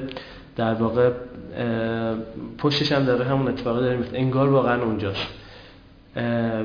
یا اینکه حالا دوربینای واقعیت مجازی که می‌ذاری انگار توی یه فضای مجازی هستی داری بازی می‌کنی تیر می‌زنی و کاملا این فضا اینا هم باز همشون base هوش مصنوعی دارن و توی application machine vision و video processing و image processing قرار می‌گیرن. و اینکه بتونه در بده چه محیطی تو کجایی و حالا اگه داره بازی می‌کنه که اون آدمایی که در میان و حالا همین بازی که گفتی الان در واقع تو صنعت gaming هم هوش مصنوعی وارد شده. بله. اگه وارد شده چه اتفاقی میفته مثلا من یادم چند پیش یه game ی بود حالا اسمش ندارم اینکه خود developer های game نمی‌دونستن stage بعدی game چه اتفاقی افتاده. چون بر اساس رفتار کاربر اون اپیزود بعدی create می‌شد ساخته می‌شد و اینها. این هم به چه شکله؟ اگر به صورت عملی AI وارد game بشه game هایی که مثلا سال 2020 خواهیم دید چه شکلی خواهند بود؟ حالا game هایی که الان الان هم هستن و توشون هوش مصنوعی هست از هوش مصنوعی خیلی ساده گرفته. ساده منظرم این نیست که ساده است یعنی بازی ساده مثلا بازی شطرنج. زمینه در واقع اون محیط بازی محیط ثابت استاتیستیک استاتیکه و محیط تغییر نمی‌کنه حرکت رندومی وجود نداره هر کسی حرکت می‌کنه از این جهت منظورم ساده است. تا یه بازی سختی مثل مثلا بازی فیفا یا پس یادم نیست متفق چی بود. پروولوشنز و در واقع اینها این اینکه محیط داره تغییر می‌کنه هر جایی توپ ممکنه بره آدم ممکنه برن داور ممکنه جایی باشه ببینه نبینه یعنی هی میشه سختش کرد هی میشه طبیعی ترش کرد. اینا همشون هوش مصنوعی دارن. و در واقع از اونجایی که گری کاسپاروف اون بلو مایند بود فکر می‌کنم. بله. تونست شکست بده. از اونجا هوش مصنوعی اصلا اومد توی عموم مردم که یه چیزی هست که از آدم باهوشتره. می‌تونه ببره آدم رو. به قوی ترین آدم توی یه چیزی رو تونست ببره. تو بازی دو تا بازی دیگه هم بود. گو دو تا دیگه. و توی فوتبال توی فیفا و پس این بازی بخشی از اوج هوش مصنوعی توی بازی هاست. اینکه حالا ساده ترش توی فوتبال توی مسابقات دانشگاهی هم هست شاید یعنی soccer simulation 2D 2D simulation soccer simulation که در واقع خیلی اونجا یاد می‌گیریم مثلا که چجوری بازیکن که داره حرکت می‌کنه بتونیم تصمیم بگیریم حرکت بعدیش چی باشه. که این باز هوش مصنوعی یعنی حالا از شبکه های عصبی یادم قبلا استفاده که جنتیک الگوریتم مثل روش هیوریستیک فازی این ترکیب می‌کردیم که بازیکن بتونه تصمیم بگیره. اگه مثلا بازیکن حریفش اومد جلوش توی فاصله توپ شوت زد یه طرف دروازه‌بان مثلا تصمیم بگیره کدوم ور بره. نه همشون چیز هوش مصنوعی ساده ای که باز توی فیفا باز این خیلی قویتر خودشو نشون میده. یا تو بازی های حالا جنگی کانتر و کال آف دیوتی و اینا که اون افرادی که می‌خوان بهتون حمله کنن دو تا مرحله هوش مصنوعی یه مرحله این که اولا اینکه چجوری شما رو مثلا دیدن تکی چجوری؟ مثلا اگه یه جایی حس کرد شما هستی چجوری بهت نزدیک شه؟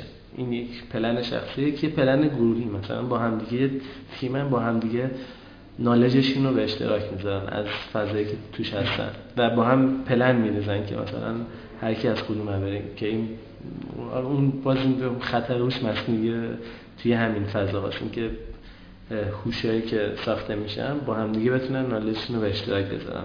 که یه فیلم هم توش ساخته شده تو این حوزه. در واقع همش خوبی های هوش مصنوعی که ما داریم میگیم. چون هدف ما از بازی کردن صرفا گذران وقت نیست. ممکنه که بخوایم تفکر استراتژیک یاد بگیریم. و این طبیعی می‌کنه تو بازی استراتژیک اتفاقا خیلی چیز خوبی گفتی. تو بازی استراتژیک این باز یک بخش دیگه که خیلی استفاده میشه از هوش مصنوعی که حالا من بازی قدیم که یادم Age of Empires نمی‌دونم باز بازی کردی یا نه. یه بازی استراتژیک خیلی بود که اون اون هوش خیلی چیزی نداشت. ولی ولی ولی حس می‌کردی که اون داره اون کامپیوتری که داره باید بازی می‌کنه. آره داره می‌خونه می‌فهمه. بعد ولی ولی چون هوشش اونقدر قوی نبود بعد از چند بار بازی می‌تونستی راحت ببریش. کامپیوتر یعنی آخرش سختی کار اونجا می‌شد که اگه دقت کردم تو خیلی بازی مثلا لول داره هارد ایزی این دقیقا همون هوش مصنوعی میگه هوش مصنوعیش خیلی ساده ای بخوام بگم مثلا این لول چیه. هم تو شطرنج هست هم توش لول اینه که هر بازی رو میشه تبدیلش کرد تقریبا به درخت درخت بازی که توی هر سطح اون درخت حرکت یه دونه از بازیکناست مثلا. فرض یه بازی شطرنج در نظر بگیرید که توی سطح اول مثلا من می‌تونم سربازان بیارم سرباز یکم بیارم جلو یه دونه سرباز یکم دوتا بیارم جلو سرباز دو اسبام مشخصه. یعنی حرکاتم توی سطح اول. تو سطح بعد حریفم تصمیم می‌گیره که ای خب اگه این یکی رو آورد من چی رو بیارم؟ باز همه حالا یه درخت خیلی خیلی بزرگ میشه. و در واقع هوش مصنوعی خوب است. و برنده می شود و حتی انسانی برنده میشه یک بازی شطرنجی که بتونه تا سطح های بیشتری فکر حریفش رو بخونه. یعنی با خودش بتونه تصمیم بگیره که من اگه برم اینجا حریفم میره اینجا میره اینجا. اگه مثلا حالا عددی که تو ذهنم مثلا 20 سیه.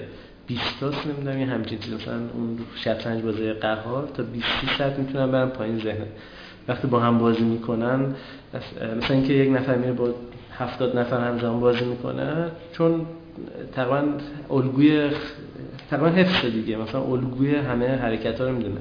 می‌دونه اگه این بذاره اینجا این احتمالا مثلا تا 600 ذهنش میره. من ساعت هفت رو میرم می‌ذارم اینجا نمی... نمی‌رسه به ذهنم. و هوش مصنوعی قویه که بتونه اون اتفاق اضافه تو این درخت رو حرس کنه. حرس کردن. یعنی بتونه درخت رو کوچولو کنه که بتونه تصمیم بهینه بگیره. و تو اکثر بازی ها این هست. یعنی حالا به یه نحوی این مفهومی که گفتم هست. این که هارد و لول در هارد یا ایزی یا حالا متوسطه این همین میگه تا چند ساعت مثلا توی درخت توی شطرنج قشنگ اینو حالا یه بازی شطرنجی بود یادم قشنگ می‌گفت تا چند ساعت بدم پایین کامپیوتره. بعد مثلا وقتی میذاشتش برو تا 15 ساعت پایین هر حرکت کامپیوتر یه عالمه طول می‌کشید مثلا شاید یه رو طول می‌کشید حرکتش. و این نشون می‌داد که هنوز این که میگم مال ده سال پیشه. آره ولی ولی در اومده بود چه شکلیه. و حالا چیز آخری که گفتید اینکه یک در واقع مرحله از بازی رو بتونه شبیه سازی کنه یعنی با تجربه اتفاقی که میفته. اینم فکر می‌کنم با تجربه ساعتی که تعلن کردیم قابل دستیابی باشه دیگه. الان آره آره این که یکی دیگه سوالات شده اینه که مثلا ما مثالی که ماها الان خیلی چیزه اینکه انرژی هسته‌ای قرب میگه چیز بدی ما میگیم چیز خوبیه چون داریم در پزشکی ازش داریم استفاده می‌کنیم. مثلا شلیک می‌کنیم سلولای سرطانی رو می‌کشیم و اینها. حالا هوش مصنوعی هم باز احتمالا می‌تونه در در صنعت پزشکی بهش میگن بله. صنعت صنعت. خب، در صنعت پزشکی می‌تونه به کار بره. مثلا دیتای آدم ها بهش داده میشه. مثلا ژن من داده میشه میره تا چند نسل قبل من رو چیز می‌کنه و میگه که مثلا نوه من ممکنه چه ویژگی هایی داشته باشه یا حتی اصلا نابده بشه یا مثلا خیلی بشه یا ممکنه به فلان بیماری مبتلا بشه. در این زمینه هم به صورت تجاری کاری شده الان یا نه. حالا که مطلب آخری که گفتید باز اونم یک مطلب یک مسئله مهمیه توی هوش مصنوعی به اسم پردیکشن که حالا پیش بینی پیش بینی پیش گویی پیش بینی آره. که در واقع تو خیلی از چیزام هست. تو خیلی از هم مسائل پزشکی هم جنگی هم تو خیلی جاها این چیز هست. در واقع مثلا توی حالا فضای تجاری business مثلا توی فضای بورس بخوای پیش بینی کنی که مثلا من سهام کدوم سهام بگیرم با توجه به سهامی که الان چیز شده. این مسئله prediction که اینی که گفتید توی صنعت پزشکی خیلی استفاده میشه الان و خیلی bold شده توی خود دانشگاه شریفی حالا پروژه تعریف شده توی مؤسسه رویان پروژه تعریف شده. خیلی دارن کار می‌کنن. خارج از کشورم که اوجشه. چرا کلمه اوجشه رو من استفاده می‌کنم؟ آره توی پردیکشن تو صنعت پزشکی مثلا تشخیص سرطان مثلا که خیلی دارن روش کار می‌کنه تشخیص اید یعنی چی؟ یعنی که فرض کنید یه سری آزمایش ازتون می‌گیرن خب؟ بعد می‌خوام پردیکت کنم شما که آیا ممکنه مثلا سکته کنی یا نه.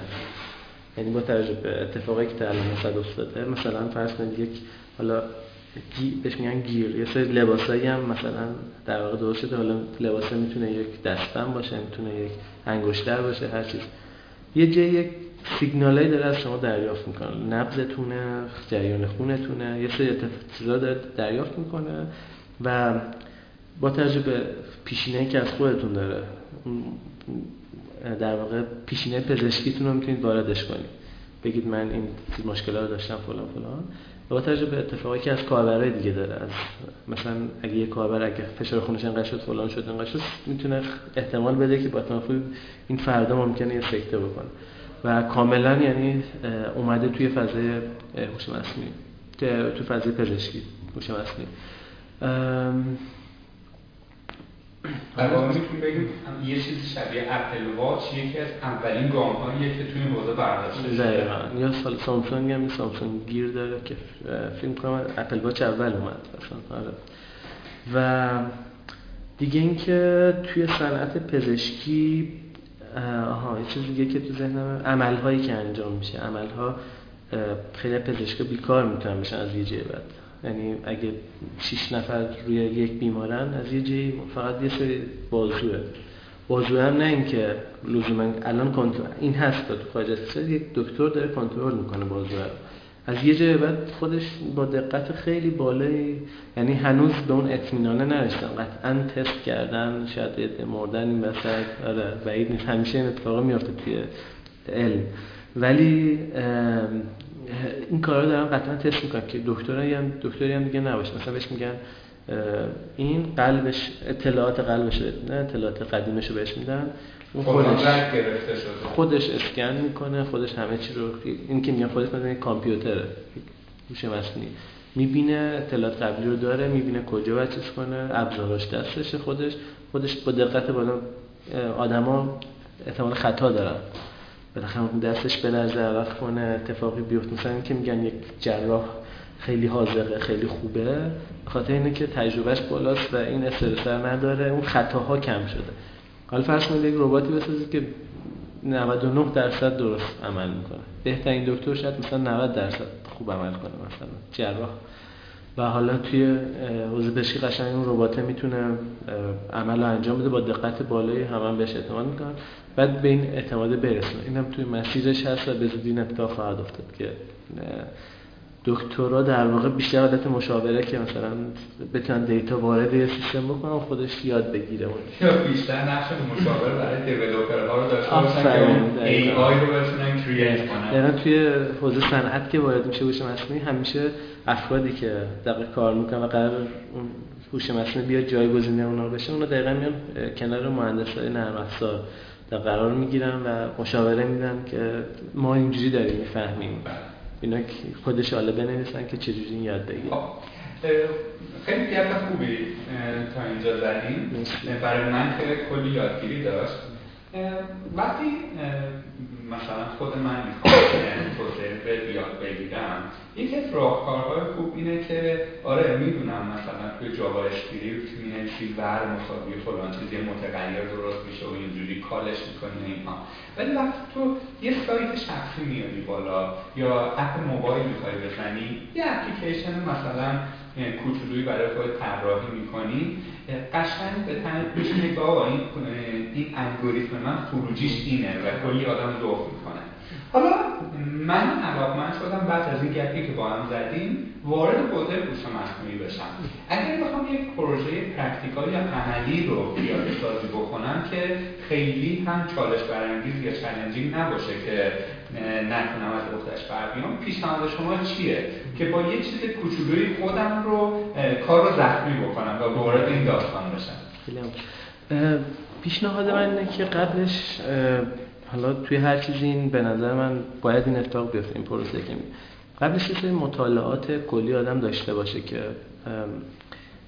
توی حوزه هوش مصنوعی حالا این صحبتی که الان کردیم یک کم دقیق تره که مثلا این یادگیری مدل چیه؟ اون در ترمینولوژی هوش مصنوعی رو آشنا بشه که واسه این به نظر من بهترین ابزاری که هم بزنم ویدیو هست. ویدیوهایی که وجود داره توی اینترنت و در واقع که می‌تونه حالا توی گوگل سرچ کنه هوش مصنوعی یه سری ویدیوهایی که وجود داره توی این حوزه. و یک نکته دیگه که به نظر من خوبه اینه که این چیزی که دارم میگم محل آشنایی با این پدست که چه resource های خوب استفاده به نظر من course های درسی استنفورد و MIT و یک دانشگاه بزرگ تو اینترنت هم هست سرچ کنم پیدا می‌کنم اونها هم چیز خوبی یعنی آشنا میشن با دقیق ترمینولوژیه تا اونجایی که مترجم شن. من الان اینا که دارم میگم کسی که هیچی از هوش مصنوعی نمی‌دونه. ولی یک بیسی از کامپیوتر داره. حالا باز یک چیز دیگه میگم که کسی که اصلا هیچ بیسی هم نداره یک کتاب خوبی هم هست. من خودم خوندمش به اولین چیز از هوش مصنوعی بود که خوندم این کتاب کتاب راسل و نیرویک مقدمه بر هوش مصنوعی که ترجمهش هم هست و کتاب خوبی بود. کلا بیس هوش مصنوعی تاریخچش از کجا ترجمهش خوبه. ترجمه خوبیه. بله من سه نفر هستن مشهدی مثلا اتفاقا حالا و کتاب خوبی بود یعنی آشنا می‌کنه آدم ها رو با هوش مصنوعی. کسی که هیچی هم نمی‌دونه حداقل لذت می‌بره اینکه خیلی از صحبتم که الان من کردم فکر می‌کنم بیسی از اون کتاب داشته توی پس زمینه ذهنم بوده. و این کتاب خوبیه واسه شروع. این از بحث آشنایی. حالا کسی بخواد وارد مثلا بیاد یه پروژه انجام بده اول اینکه من فرض می‌کنم به عمل نویسی تا خوبی بلده. اگه بلد نیست یه تعریفش ما خوب چیه؟ من هم. ایفتن الس بلده بنویسه فورم بلده بنویسه الگوریتم هم بلده بنویسه. من اینو حالا اون اولی که خیلی عجیب نیست ولی الگوریتم الگوریتم کردن شوخی نیست. یعنی آره. با کمترین ریسورس از و رم حالا شاید تو مرحله اول اصلا درگیر چیزای ریسورس اینا نمی‌خواد بشه. ببین هدف اینه که مثلا کار انجام آره آره بدونه که بدونه اگه بدونه که مثلا اگه الگوریتم فلان خاص استفاده کنه چه جوری استفاده کنه مثلا نیاز هم نیست بره الگوریتم رو بنویسه. بدونه من اگه مثلا مثلا مطلب چیز داره لایبرری دارن اکثرش. یعنی پیشنهاد اینه که آدم با لایبرری شروع کنه. یا یک برای پایتون پایتون لایبرری داریم. حالا اصلا یه سری نرم افزار داریم. مثلا نرم افزار وکا رپید ماینر. اینا کارشون می‌دونی چیه؟ اینجوریه که میگه دیتا تو من بده. بگو از کدوم الگوریتم می‌خوای استفاده کنم مثلا من شبکه عصبی می‌خوام با 20 تا لایه تیک می‌زنی شکلش رو وسط می‌کشه بعد دادات هم خروج مدلش رو خروجی می‌گیری. میگه خب حالا داده جدید بده داده جدید خروجی. یعنی اصلا می‌خوام بگم حتی اگه بخواد برنامه‌نویسی هم بلد نباشه می‌تونه از این نرم افزارهای آماده استفاده کنه. ولی به نظر این حداقلش برای من اینجوریه که لذت بخش نیست. نه نیست. یعنی حالت پسیو دقیقاً. ببین مثلا ما که استفاده می‌کنیم از نرم افزارا ما هم استفاده می‌کنیم. ولی می‌دونیم. آره می‌دونیم دقیقا چه اتفاق میفته و اگه کنیم کنده میریم کدش هست. مثلا میریم یه چیزی عوض می‌کنیم. این اتفاق افتاده توی کارامون. و این نکته دیگه هم اینه که بیشتر مثلا ما واسه کار ریسرچمون استفاده می‌کنیم. مثلا من می‌خوام یه چیزی رو تست کنم ببینم این دادایی که من دارم با این الگوریتمی که بوده جواب میده. اگه داد دقتش چقدره؟ خودم یه الگوریتم طراحی کردم توی زبون هر چیزی که روی با الگوریتم خودم تست یعنی بیشتر واسه مقایسه از این نرم افزارهاش. ولی یک دید خوبی میده از اینکه یه black box ی که می‌خوام یکم بریم داخلش محل اول کسی نمی‌دونه اون black box چیه یادگیریه. میره توش می‌بینه مثلا یه چیزیه که داره داده ها رو می‌گیره یه چیزی هست داره feature در میاره یه چیزی هست داره یاد می‌گیره. بعد میره تو یادگیری می‌بینه یه سری نودن به هم وصل میشه وزن یه دیدی کلی اینجوری شاید بگیره و خوب باشه این. و بعدش حالا بیاد بیرون. من شاید اینایی که میگم شاید چون خودم اینجوری چیز نکردم دارم حدسامو میگم. یعنی خودم اینجوری نبوده که بیام هیچی ندونم بیام اصلا نه. کاملا پله پله من اومدم سمتش. و یعنی من از اوایل کارشناسی به این نتیجه رسیدم که من هوش مصنوعی دوست و پروژه کارشناسی رو هم حتی توی حوزه هوش مصنوعی تعریف کردم. و در واقع شاید در نرم افزارهای آماده مثل دکور یک یک دید خوبی بدن نسبتش به یه چیزی میگم که بعد سایت آنلاین هستن که با سرچ باز به دست میاد که میان نشون میدن به صورت ویژوال که چه اتفاقی داره میافته. مثلا وقت داری لر می‌کنی که حالا هم به صورت یه سایتیه یعنی دکمه می‌زنی اتفاق رو می‌بینی. یه ویدیوهایی هم مثلا که توی این فضا هستن به نشون میدن چه اتفاقی داره میفته توی من حلیم خب بگم کلا اولش بعد با این فضا به قول شما باید پاتو بذاری توی این خیس در رودخونه پاتو خیس کنی. و تا خیس نشی یعنی بری هزار تا کتاب بخونی وقت نمی‌تونی اگه می‌خوای واقعا وارد این فضا بشه کسی باید پاشو خیس کنه. کتاب بخونه یکم ویدیو ببینه یک چیز جالبی من دیدم اسمش بود Code::Blocks. Code::Blocks بود. یکی از پسر یکی از همکارامون خیلی حالا کوچیکیه مثلا شاید ده سالشه دوازده خواست برنامه نویسی یاد بگیره. و چرا می‌خواست برنامه نویسی یاد بگیره؟ چون که واسش دوست دوستش بازی بنویسن بازی طراحی کنه هوشه واسش جذاب بود. اینکه مثلا یه بازی بکنه می‌زنه و این واسه. و می‌خواست و من یعنی به این چیز رو اولین چیز برنامه‌نویسی حالا هر یه چیز کرد.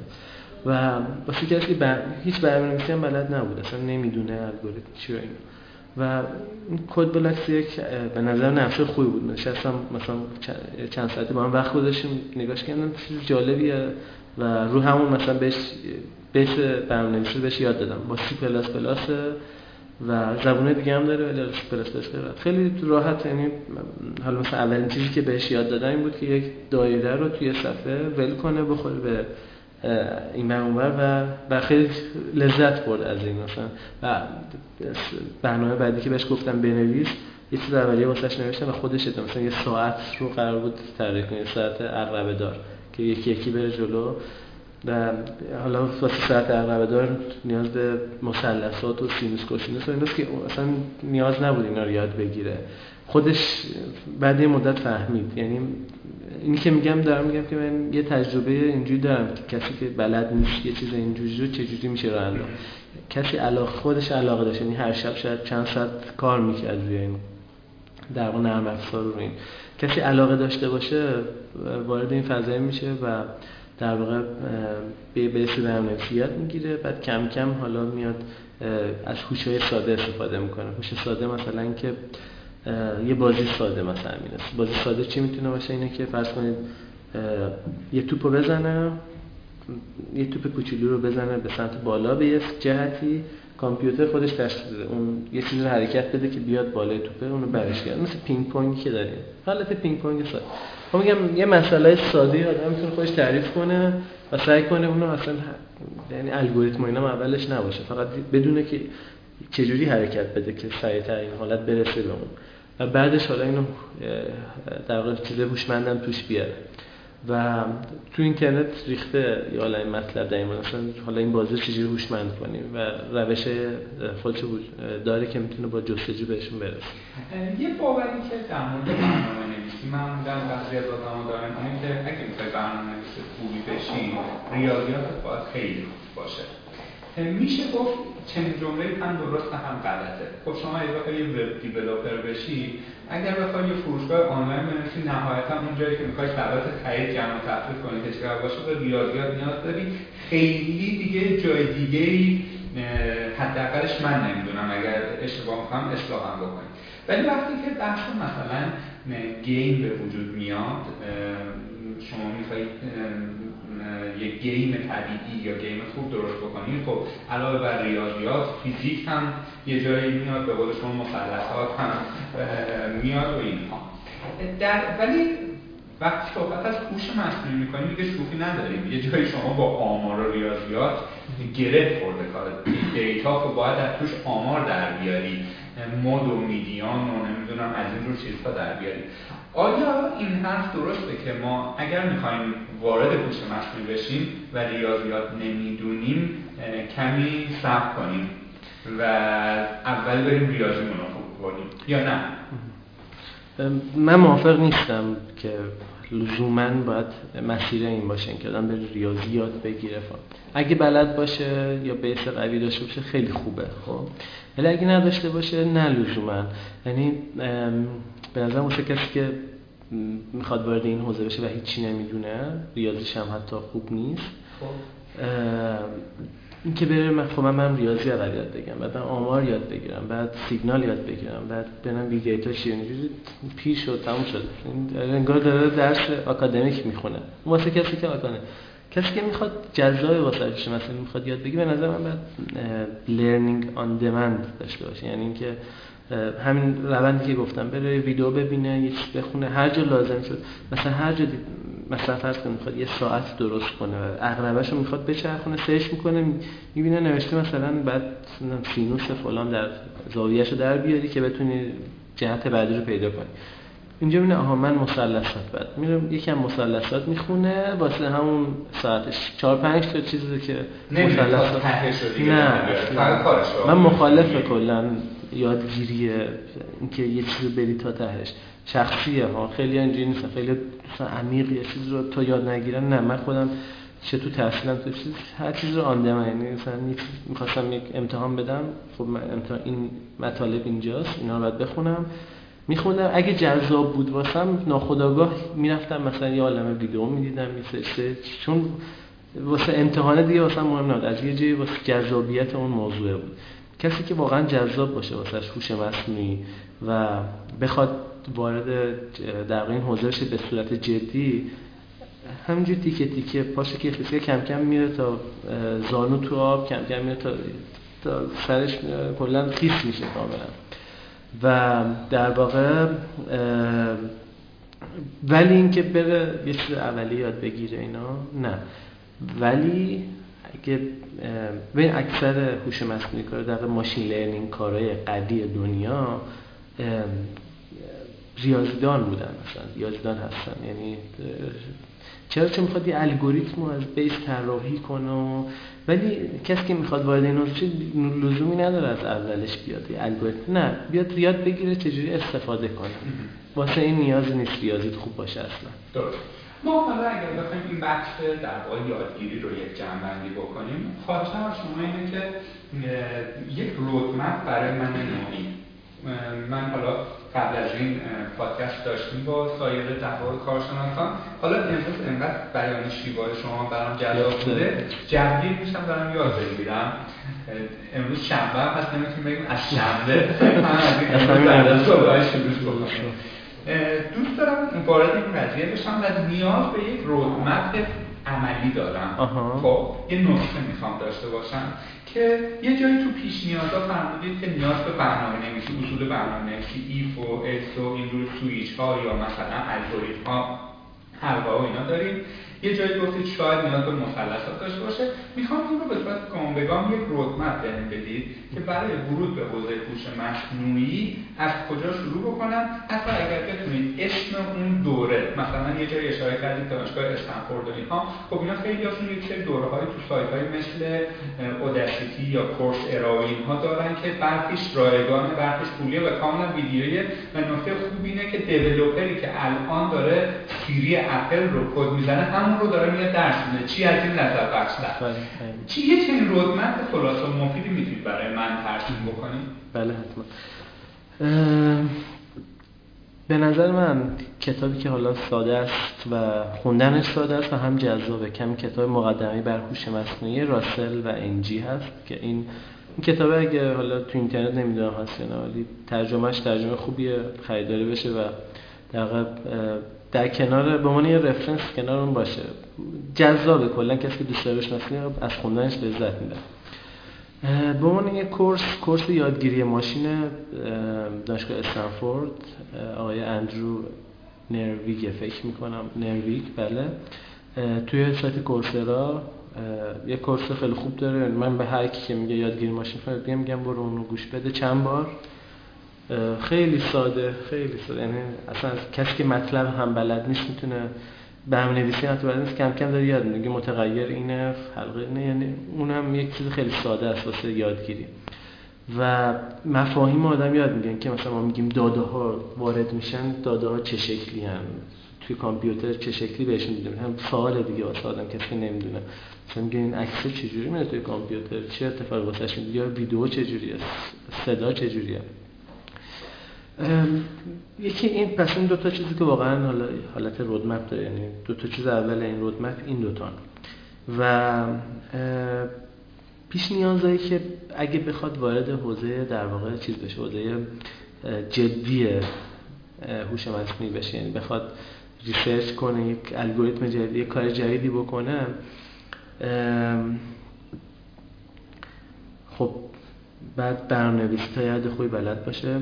باید آمار و احتمالات احتمالات خیلی مهمتره یعنی اون اصل چیز probability stochastic process و حالا اون مباحثی هست که توی فضای random random process این اتفاقای اینجوری هست که توی خیلی از مسائل هوش مصنوعی احتمال. همه چی احتمالی یعنی مثلا خروجی اینکه آیا تو این عکس یک صورت آدم وجود داره میگه با احتمال 56 درصد وجود داره با احتمال مثلا فلان وجود نداره.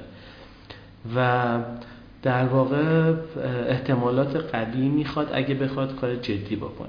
ولی تو مرحله اول نه اصلا لازم نیست. ولی خوبه که بدونه چیا لازم؟ یه چیز دیگه هم سیگنال سیگنال پروسسینگه. اون هم جز basic های همه مسئله هوش مصنوعی هست. هر image ویدئو text هر چیزی یه سیگناله.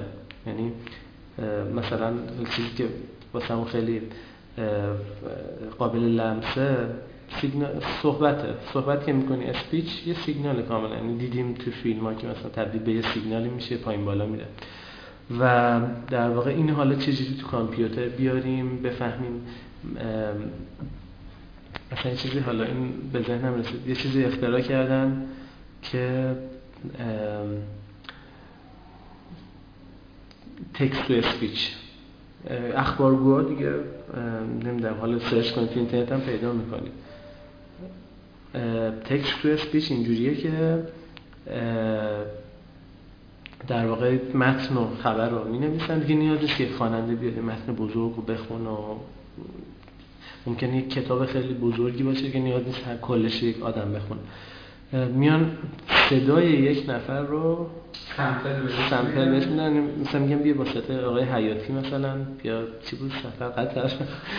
آره به قطر سفر کرد. مثلا اینو می‌تونه توی چیزی باشه توی متن بنویسن و ولی خب احتمالا کامپیوتر هیچ اشتباه نمی‌کنه. اگه درست نوشته باشه و می‌تونیم بگیم با صدای فلان کس بگو. و حالا توی نمونه هایی که الان اومده دیگه تقریبا مسئله حل شده. یعنی قشنگ میگم با صدای اینو بگو. اول سرچ کنید میبین با صدای خود طرف. اون یکی گفته میگن حالا یه متن دیگر رو با صدای این پایینی کامپیوتری هوش مصنوعی بالایی صدای چیز خود طرفه. و اصلا متوجه نمیشید. انگار خود طرف داره صحبت می‌کنه. و در واقع اینو میشه خیلی جاها هم استفاده کردی مثلا به یکی زنگ بزنی مثلا اذیت کنی آره حالا این کار نباید کرد. ولی آره سیستم های مصنوعی که می‌تونن در واقع استفاده کنن از صدای آدما یا از نگاه آدما. یعنی این چیزا میشه شبیه سازی کرد. و کلیت چیزی که می‌خوام بگم اینه که signal processing هم خیلی چون همه اینا سیگنالن. همه داده هایی که دیده میشن توی هوش مصنوعی به صورت سیگنال باهاشون رفتار میشه مثلا سیگنال در واقع تغییرات بورس. سیگنال آب و هوا تغییرات آب و هوا. که آقا prediction کنی مثلا میگه میگه تا الان اینجوری بوده حالا توی 20 کجاست؟ یه نقطه میشه توی این سیگنال. و در نهایت هم یه چیزی هم تو این roadmap در نظر داشته آشنایی با این نرم افزارهایی که آماده است یعنی نیازش بدونی توش چه خبر فقط مثلا می‌بینی می‌خوای یه الگوریتم تست کنی میری چک می‌کنی به عنوان black box بهش نگاه می‌کنی استفاده باز مرحله بعد یکم بخواد در واقع خیلی جزئی تر وارد این فضا بشن بدونن مثلا الگوریتم شبکه الگوریتم شبکه عصبی روش شبکه عصبی چجوری واقعا داره کار می‌کنه. با ریاضیاتش و سیگنالیش همه چیز همه اتفاقی که میفته به نظر من کتاب دو تا کتاب خوب از کتاب pattern recognition and machine intelligence machine learning بیشاپ. کتاب دودا, دودا فکر می‌کنم اسمش دوداست pattern recognition دودا و کتاب تئودوریدیس این دو تا کتاب reference machine learning و pattern حالا همه دانشگاه دنیا. که این دیگه مرحله بعدش که بخواید بدونید چه اتفاقی داره میافته و در نهایت هم در کنار همه اینا به نظر من آدم یک چیز یه سری مسائل واسه خودش تعریف کنه مثلا بازی کوچیکی یه چیزی کم کم سعی کنه استفاده کنه. این لزوما مطالعه اصلا جواب نمیده. هی بعد تست کنه. یعنی حالا شاید تو مدرسه ما خوب یاد نگرفتیم تو دانشگاه. یعنی اینو خوب به ما یاد ندادن. اینکه اصلش اینه بتونی ازش استفاده کنی. ما های چیزی می‌خونیم اینو امتحان میدیم تموم میشه. ولی حالا خارج از کشور و یه استاده که جدید حالا در استاد شدن اینا یکم اینا رو بیشتر دقت می‌کنن. یعنی درس پروژه بیس می‌کنن. مثلا تو بعد توی درس سه تا پروژه انجام بده می‌خوای نمرت بگیری. با یه دونه امتحان کوچیک. و این باعث میشه که تو بتونی هی نری بخونی مطالعه کنی عمیقشی به بیش درد نمی‌خواد و بتونی استفاده کنی از این اطلاعاتی که در آوردی. این رو به ما تمام بله. درسته. حالا پیرو همین صحبتی که فرمودید اینی که اگر اشتباه نکنم در مقطع کارشناسی در افزار کامپیوتر نداریم. نه توی رشته مهندسی کامپیوتر نداریم. نه توی ارشد دکترا. بله. درسته. خب. حالا اگر شما چون که توی شریف هم در واقع خوندید راحت‌تر می‌تونید به اون جواب بدید. با در واقع دیتای دقیق‌تری می‌تونید این سوال رو جواب بدید. که اگر به صورت آکادمیک ما وارد این حوزه بشیم آیا چیزی که اساتیدی که حالا دانشگاه شریف یک معروف یا یکی از معروف دانشگاه صنعتی ایران دیگه. چیزی که استادایی که ما در مقطع دکترا الان دارن میگن یا تو کارشناسی بهتون گفتن کفایت می‌کنه یا نه؟ باز ما نیاز به اون رودمپی که شما گفتید و سلف استادی و رفتن توی کورسرا و اینها خواهیم داشت. آره این سوالتون من یه جوری جواب دادم حالا تو صحبتم. تا اینکه کسی که آکادمیک داره می‌خونه خب در واقع داره یه مسیر دیگه ای رو میره. مسیر از دقیقا برعکس رودمپیه که من گفتم. میره از کتاب بیشاب شروع می‌کنه جزئیات رو کم کم پروژه انجام میده میاد از افزار استفاده می‌کنه. دقیقا برعکس رودمپیه که من گفتم. و دقیقا این یک جهت دیگه است. جهت آکادمیک. ولی قطعا قطعا کافی نیست. یعنی کلا آکادمیک هیچ وقت کافی نیست. مثلا به نظر من حالا درس و مدرسه و دانشگاه اینا واسه اینه که آدم یه سری بیسیکا یاد بگیره. یعنی بدونه که مثلا این همچین چیزی هست سیگنال این شکلیه این روش ها استفاده شده مثلا. پس اگر کسی که داره انتخاب رشته می‌کنه آدم باهوشی هم هست فکر می‌کنه اگر دانشگاه شریف قبول بشه در مقطع مثلا ارشد هوش مصنوعی اتفاق عجیب غریبی براش میفته در اشتباه قطعا. یک کلام. یک کلام. خب. تو کلام شما ما زبان مطلب رو چند بار در واقع هی شنیدیم که برای حال کار تحقیقاتی و پروژه و پروژه های دانشگاهی اینها. زبون برنامه نویسی که توی هوش مصنوعی ما بخوایم چیز بکنیم آیا با هر زبونی می‌تونیم وارد این موضوع بشیم یا نه؟ اونهایی که حالا الان trend شدن مثل Python یا R یا MATLAB و اینها باید متمایل شیم به سمت چنین زبونهایی ببینید یک مشکل در واقع یک مشکل نمی‌تونم یک challenge ی که وجود داره تو مسئله هوش مصنوعی اینه که باید کدی که نوشته میشه باید کد معمولی اینه که باید optimize بشه. یعنی خیلی حتی همه کد باید optimize باشه ولی هوش مصنوعی مجبور این اتفاق بیفته. چون که اگه خوب ننویسیش ممکنه فضای مسئله انقدر بزرگ باشه اصلا نتونی به جواب خوبی برسی. سرورات می‌خواد آفرین دقیقاً. و واسه همین باید با زبونایی استفاده کنی که این قدرت رو داره. یعنی هم می‌تونه استفاده کنه از نه در بهترین حالت سی پی یو جی پی یو چیزی که وجود داره. و از طرف دیگه خب بتونه extendable هم باشه یعنی بتونی بعدا استفاده بکنی. اگه اون زبانه version جدیدی اومد واسش بتونی از اتفاقای اونم استفاده به نظر من بهترین زبونی که حالا optimize ترین زبانی که وجود داره زبان سی پلاس پلاس از نظر سرعت و در واقع نزدیکی که به سیستم به در واقع CPU وجود داره. این که میگم لزوما بهترین از لحاظ پیاده سازی نیست راحت ترین نیست plus plus. سی پلاس پلاس شست جز سخت هاست. ولی اگر راحتی واسه هم مهمه راحتی هم مهمه در کنار کیفیت. الان Python خیلی استفاده میشه. چرا؟ چون که یه عالمه کتابخونه داره. یعنی شما می‌خواد کار X رو انجام بدید کتابخونه X رو انتخاب می‌کنید می‌ذارید می‌نویسید. مثلا هوش مصنوعی بزن روی این داده ها. یعنی در این حد خیلی ساده شده. این شاید حالا کسی که می‌خواد کار کنه پا... باشه کسی برنامه‌نویسی بلد نیست. هوش مصنوعی بلد نیست. Python بهترین گزینه است. یعنی خیلی با زبون انسان خیلی نزدیکه. از اون هم همه کتابخونه های هوش مصنوعی هم هست. استفاده می ولی اگه باشه کسی که می‌خواد یک پروژه تجاری بنویسه کار جدی بکنه توی چیز سی پلاس پلاس خیلی گزینه خوبیه. و اگه پروژه قرار یک کم بزرگتر بشه یعنی اصلا دیگه به تنهایی یک زبان جواب نده. مثلا یه بخشش باید با سی پلاس پلاس بنویسی. مثلا یه base ی می با Java کلیتش همش تو Java ست. بخش خیلی processor با سی پلاس پلاس می‌نویسی بخشی که می‌خوای راحت باشه بتونی با Python می‌نویسی. که واسه فیسبوک و گوگل اینا همین جوری هم یه زبون ندارن. هم Python دارن هم Java هم plus plus. و حالا زبونی که خودشون اختراع کردن. یعنی دیگه خودشون اختراع می‌کنن. چون که جواب نمیده زبون در کنی و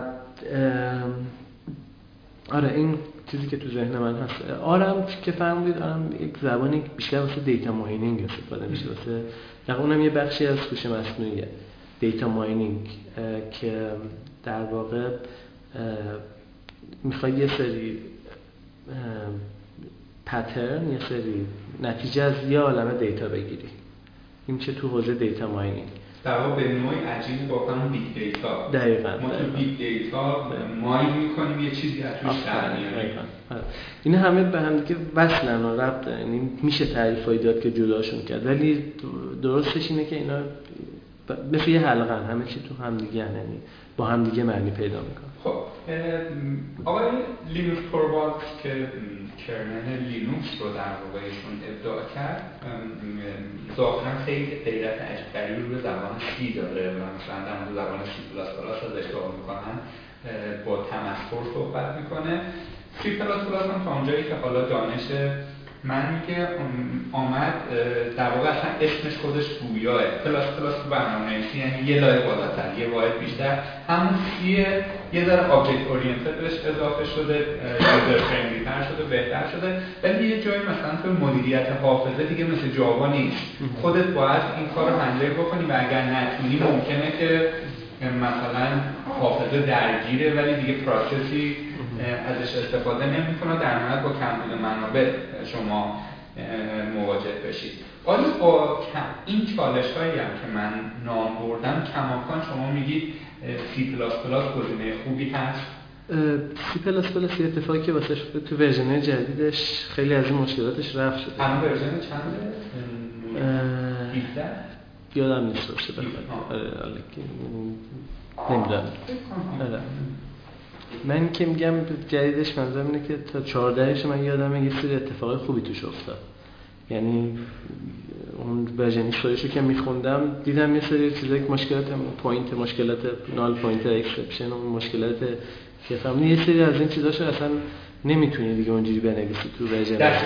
دست تو آره آره. و که دیگه اون چیزه اون خیلی دیگه نزدیکه به ببین این که میگم خوبه از این جهت که نزدیکه به زبان سیستم عامل. خب؟ یعنی به زبان ماشین. C خیلی نزدیکه؟ چرا؟ چون تو می‌تونی مستقیم بیای یک خونه از حافظه کامپیوتر بگی این خونه رو برو این کارو توش بکن. سی پلاس پلاس هم این کار رو اجازه میده ها؟ خب؟ ولی هی اومده یه لایه بالاتر که راحتتر برسونه به زبان آدم هم نزدیکتر شده. C یکم دوره یعنی یه کد سی رو می‌خونید حالا خودتون در جریان هستید دیگه. مثلا توی سی یه کاری که می‌کردن خیلی از من یک چیز به اسم گوتو. یعنی تا یه می‌رفتی مثلا وسط خط می‌دونی گوتو داره. یعنی برو توی خط دیگه. گوتو مثلا خط 36 بعد کدو که میخوندی اصلا نمی‌فهمی چه اتفاقی داره میفته گیج می‌شدی. بعد یه چیز هنر دیگه که سی, سی, سی کار دارن و حالا سی پلاس پلاس دارم ارث بودن اینه که می‌خوان کدو با کمترین خط ممکن بنویسن. یعنی ممکن مثلا کدو بخوای بنویسی خیلی تمیز و اینا مثلا 20 خط بشه. ولی هم کدو مثلا یک در واقع یه دونه یه چالشه. اینه که مثلا توی دو خط بنویسی. مثلا میگن واو بعد دالا می‌خوای بخونیش نمی‌دونی چی, نوشته شده. ولی این یک تریداف کاملا یعنی که تو می‌خوای سرعت رو داشته باشی و آدم حرفه‌ای هستی تو سی پلاس پلاس و تیمت کیان و فلان.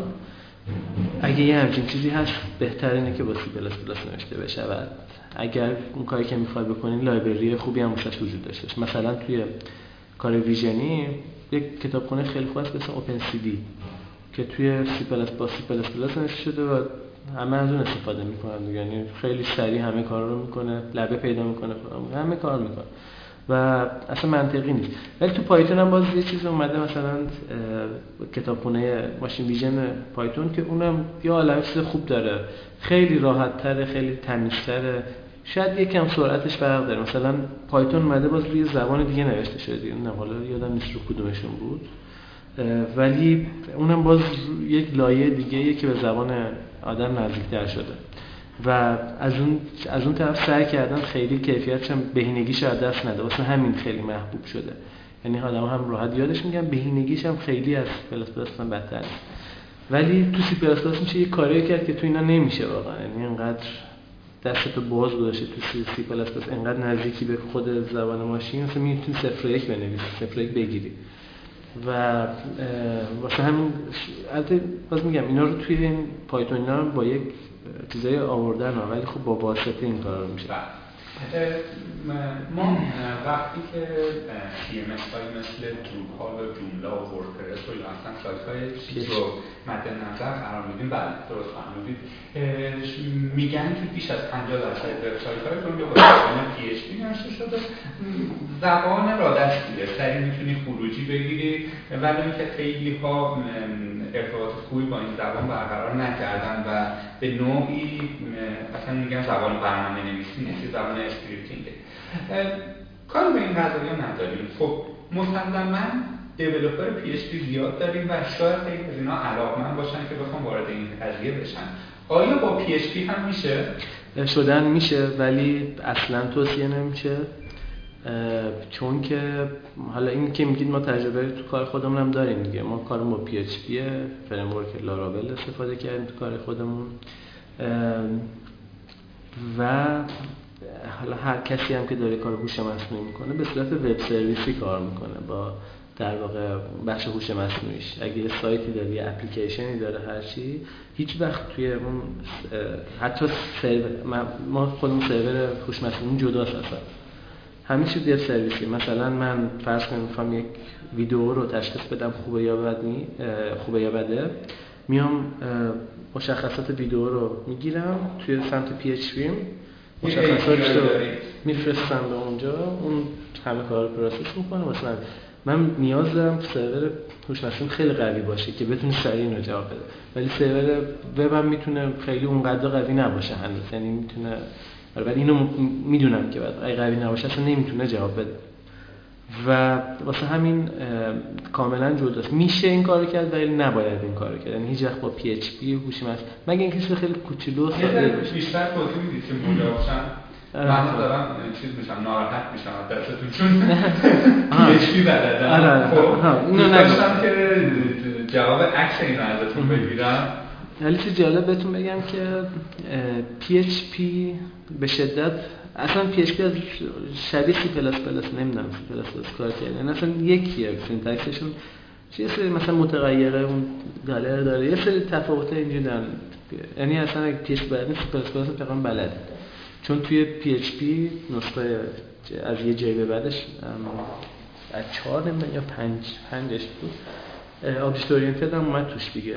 این قشنگ اصلا C ـه هیچ فرق نداره. یک کم syntax ش ما کل همه زبون هم دیدن اصلا زبون ها یکی هم فقط syntax ش هم فرق داره. یه سری base شون هم با هم فرق داره. خیلی وارد جزئیات نمیشه. ولی می‌خوام بگم شما اگه یه زبون بلدین انگار همه زبون رو بلد مهم شما الگوریتم بلد باشین. باز میگم من خیلی این که میگم با بین خیلی ساده کنی همه کل برنامه. می‌رسی به ایفتن و فور حلقه فور و باید این دوتا الگوریتم هم بدونی کلا یه مسئله رو چجوری حل مسئله هم بلد باشی. آمان تجیز حل مسئله است. بتونی یه مسئله رو حل. مثلا حالا ما یه استاد داشتیم دکتر ابریشمی توی دانشگاه فردوسی استاد مبانی برنامه‌نویسی گفتن که برنامه نویسی مهندسی نیست. کلا مهندسی اینکه مهندسی کامپیوتر برنامه نویسی هنره دقیقه هنر حل مسئله است. باید بتونی هر مسئله ممکن باشه. باید بتونی یه جوری ببرش یعنی کاملا تو باید مسئله یاد یاد بگیری حل کنی. و اینم مثل ریاضی که مثلا 20 مسئله حل می‌کنی 21 رو مثلا دیگه خودت می‌تونستی حل کنی. این هم همینجوریه یه مدت بنویسی چند تا برنامه دستت میاد. اونم دست میاد یعنی ابزارات چیان؟ ایفتنس در و واید مثلا حلقه حالا برای یک دو تا چیز دیگه کوچوله دیگه. ولی آره با پی پی میشه ولی نه. نباید این کارو کرد. کار هوش مصنوعی رو بعد سپورت به یک زبونی که راحت تره نگران این که کسی پی پی بلده یا اس پی یا هر چیزی نگران این که من برم با چیزی اصلا نباید باشه. چون که فرقی ندارن همشون یکی هم. همشون یعنی شاید با دو, دو هفته سه هفته وقت گذاشتم انگار شما می‌تونی بگی حالا اگه PHP کار خفن باشی خیلی قوی باشی که سی پلاس پلاس خیلی سریعتر اصلا یاد می‌گیری. بلدی انگار. به سمتش می‌بینی بلد. و یه جایی تو بحثی که در واقع صنعت پزشکی بود شما فرمودید که پزشکان احتمالا بیکار باشن. خب این دقیقه رو بعضی ها مطرح می‌کنن میگن پیش مصنوعی بیاد. که باعث نرخ بالای بیکاری میشه. بعضی هم مثل مدیر عامل فعلی مایکروسافت میگن نه اتفاقا فرصت شغلی ایجاد می‌کنه. داستان از چه قراره؟ اونهایی که میگن منجر به بیکاری میشه مثل خود شما استدلالشون چیه؟ اونهایی که میگن نه آدمه همیشه باید باشه. توی یکی باید باشه که در واقع سر نخ رو بده به این الگوریتم تا تا رو بره. کدومش بیشتر به واقعیت نزدیکه؟ چون این سوال در واقع مطرح شده بود که آیا اگر هوش مصنوعی حالا ما میگیم که کشوری مثل ایران با مثلا یک چهار پنج سال یا ده سال نسبت به غرب یه چیزی توش فراگیر میشه. اگر که من می‌خوام وارد یه شغلی بشم و مطمئنم هستم که هوش مصنوعی روز به روز داره پیشرفت می‌کنه و وارد زندگی روزمره ما میشه و این نگرانی رو دارم که منجر به بیکاری میشه. آیا باعث برم شغلی انتخاب کنم که هوش مصنوعی توش نتونه؟ مثلا مثل نقاشی مثل آواز خوندن. البته اینجوری که شما میگید تو اون حوزه احتمالا مثلا یه سمپلی از همایون شجریان میدن چهچن می‌زنه و همه چیزا رو رعایت هم می‌کنه. کدومش درسته؟ بیکار میشیم یا نه؟ به نظر من خیلی نباید فکر کرد اصلا به این چون که جمله آخرتون به نظر من درست بود و حالا نمونه هایی هم ازش هست. هر چیزی فکر کنید الان این نمونه هوش مصنوعی مثلا الان کامپیوترها هوش مصنوعی میاد آهنگ می‌سازه. نمی‌دونم دیدید یا نه. قشنگ آهنگ می‌سازه. مثلا میگی بیا اینو با پیانو سازار بهش میدی میگی آهنگ غمناک مثلا بساز. این دیگه خیلی اوجش چون یه چیزی که ادعا می‌کنه انسان داره مثلا اینکه هنر چیز می‌گیره از اینجا نشد می‌گیره اون حس آدم دیگه اون حس. و اینم شاید باشه ها. خب ولی ممکنه اون حسه فرض منتقل بشه کامپیوتر اون حسه رو یاد بگیره. همه چی رو میشه یاد گرفت. به نظر به نظر می‌رسه میشه. اون حسه رو فرض کنید یاد بگیره. یعنی یک کامپیوتر حس یک نوازنده رو یاد بگیره. حس یک نویسنده رو یاد بگیره. الان من یکی از دوستانم تو دانشگاه یو اس سی آمریکاست ساوت کالیفرنیا که توی پروژه درسیش در واقع کارش هوش مصنوعی توی شعر سراییدن کامپیوتره که شعر میگن. یعنی قشنگ الان حالا آنلاین هم هست. اگه پیدا کنم واسه تو میفرستم نمی‌دونم هنوز آنلاین یا میری اونجا و میگی که مثلا یه شعر می‌خوام در مورد جنگ. مثلا چهار بیت هم داشته انگلیسیه فعلا آمریکایی کن قشنگ یه چیزی میگه معنی داره قافیه داره. جالبه. یعنی هنوز چیز داره ولی یه همچین چیزی هست. یا اینکه آره یعنی این حالا بازی دوست دیگه هم تو دانشگاه لوزان سوئیس پروژهش این بود که شعرهای حافظ در واقع چیز کرده بود. که حافظ تحلیل کرده بود شعرهای حافظ رو توی دقیق کار زبان فارسی کرده بود از کشور و خیلی هم جذاب بود. یه مقاله خیلی خوبم بود. اینکه چی میشه که جذابه؟ یعنی تحلیل کرده بود تحلیل داده کرده بود شعر حافظ و اینکه حالا بعدا از این چه استفاده کرد؟ بگیم شعر حافظ بگو مثلا. مثلا خیلی سخته. اینه که میگم خیلی شاید ادعا باشه. ولی به نظر یک یه سری چیزای دیگه حل بشه که مونده اینا هم اتفاق میفته حالا اینکه میشه یا نه نمی‌دونم. به نظر میشه. سوال دیگه چی بود؟ در واقع این نگرانیه بعضی میگن نگران باشیم بعضی میگن نباشیم آره می‌خوام بگم که خیلی این چیز نیست. این اینی هم که من گفتم که چیز میشه دکتر بیکار من گفتم که دیدید مثلا تو عمل 5 6 نفر گفتم نه یه نفر میمونه دو نفر. پشت چیز رو مثل اگه دید داره چیز چیز می‌کنه کنترل میگه مثل نمونهش الان هست تو خ... توی هواپیما. خلبان الان اتوپایلوت چند خیلی مد مدت خیلی زیاد. اتوپایلوت هواپیما. اصلا از می‌تونه از مرکز کنترل کنترل بشه می‌تونه در واقع خودش بهش مسیر رو بدی خودش همه چی رو می‌بینه. ولی در این حال دو تا خلبان همیشه هستن. یعنی وقت جایی که جون آدما هست معمولا تغییره خیلی سخت اتفاق میفته مثلا ماشین شاید تونه دو سه نفره چون واسه همین داره خیلی سرعته. ولی هواپیما هنوز اون چیزا رو نداره. یعنی اگه آدم باشه سه نفر آره آره. یه نفر بعد باشه. یا تو پزشکی هم این اتفاقه هست ولی باز چون یه نفر زیسته زیر دسته و این اطمینانه حاصل بشه که ماشین رو خوب کار می‌کنه و اینا اصلا دقیق نداره چیز باشه. یعنی تعداد زیادی آدم اونجا که بیاد عرق خوش کنه یکی پنج تا بیهوشی کنه چهار تا دست میاد می‌زنه همه کار رو تمام کنه. ولی یه نفر باید ناظر وجود داشته باشه. و این تو همه چی هم هست دیگه یعنی حالا خودمون که برنامه نویسی اینا فرض کنید یک چیزی بهش میگین کد رو بنویس یک ربات می نویسه کدو. برنامه نویسی چرا باید با کیفیت عالی همه کدا رو دیده؟ قشنگ یاد گرفته الگوها رو. بهش میگه این کار بکن. یک چیزی هست توی کامپیوتر اسم genetic programming که اون چیزش همینه که اصلا کد بنویسه. این کد تولید کنه. که حالا تا پیش رفت رفت سمت سمت دیگه حالا اون بحث ژنتیک و اینا. ولی می‌خوام بگم اینم هست. یعنی توی هر رشته هر کاری مثلا نگهبانه در در یه ربات خب به هر حال این چالش وجود داره که بیکاری زیاد میشه دیگه. من فکر کنم بیشتر شما متمایل به اونهایی هستید که به سمت اونهایی هستید که میگن هوش مصنوعی منجر به از دست رفتن یه سری مشاغل احتمالاً آره. این اتفاق میفته یعنی از دست رفتن اون چیز میشه. در اون حالت نظارتی پیدا می‌کنه خیلی جاها. و اگه این جایی برسه که اون باز ترس در مورد ترس صحبت می‌کنم. اونجایی که هوشه با هم دیگه نالشون رو به اشتراک بذارن اونجا اصلا یه چیزی من مثلا دیدید آدما چرا اصلا با حیوان اینجوری رفتار می‌کنن خیلی جا؟ چرا مثلا دیدی مثلا یه حیوان چه ناز مثلا حالت چیز داره بازی داره واسهشون؟ یا یه اصلا شکار می‌کنن؟ چرا؟ چون میگم ما هوش برتریم. یعنی مثلا اون نمی‌فهمه احساس نه فلان نه. حالا فرض کنید یه چیز ساخته بشه که بیاد اون نسبت به ما داشته باشه. آره اصلا اونجا همینه واقعا یعنی این اتفاق ممکنه بیاد یعنی بیاد نابود این فیلم هم که می‌بینید خیلی نزدیکه.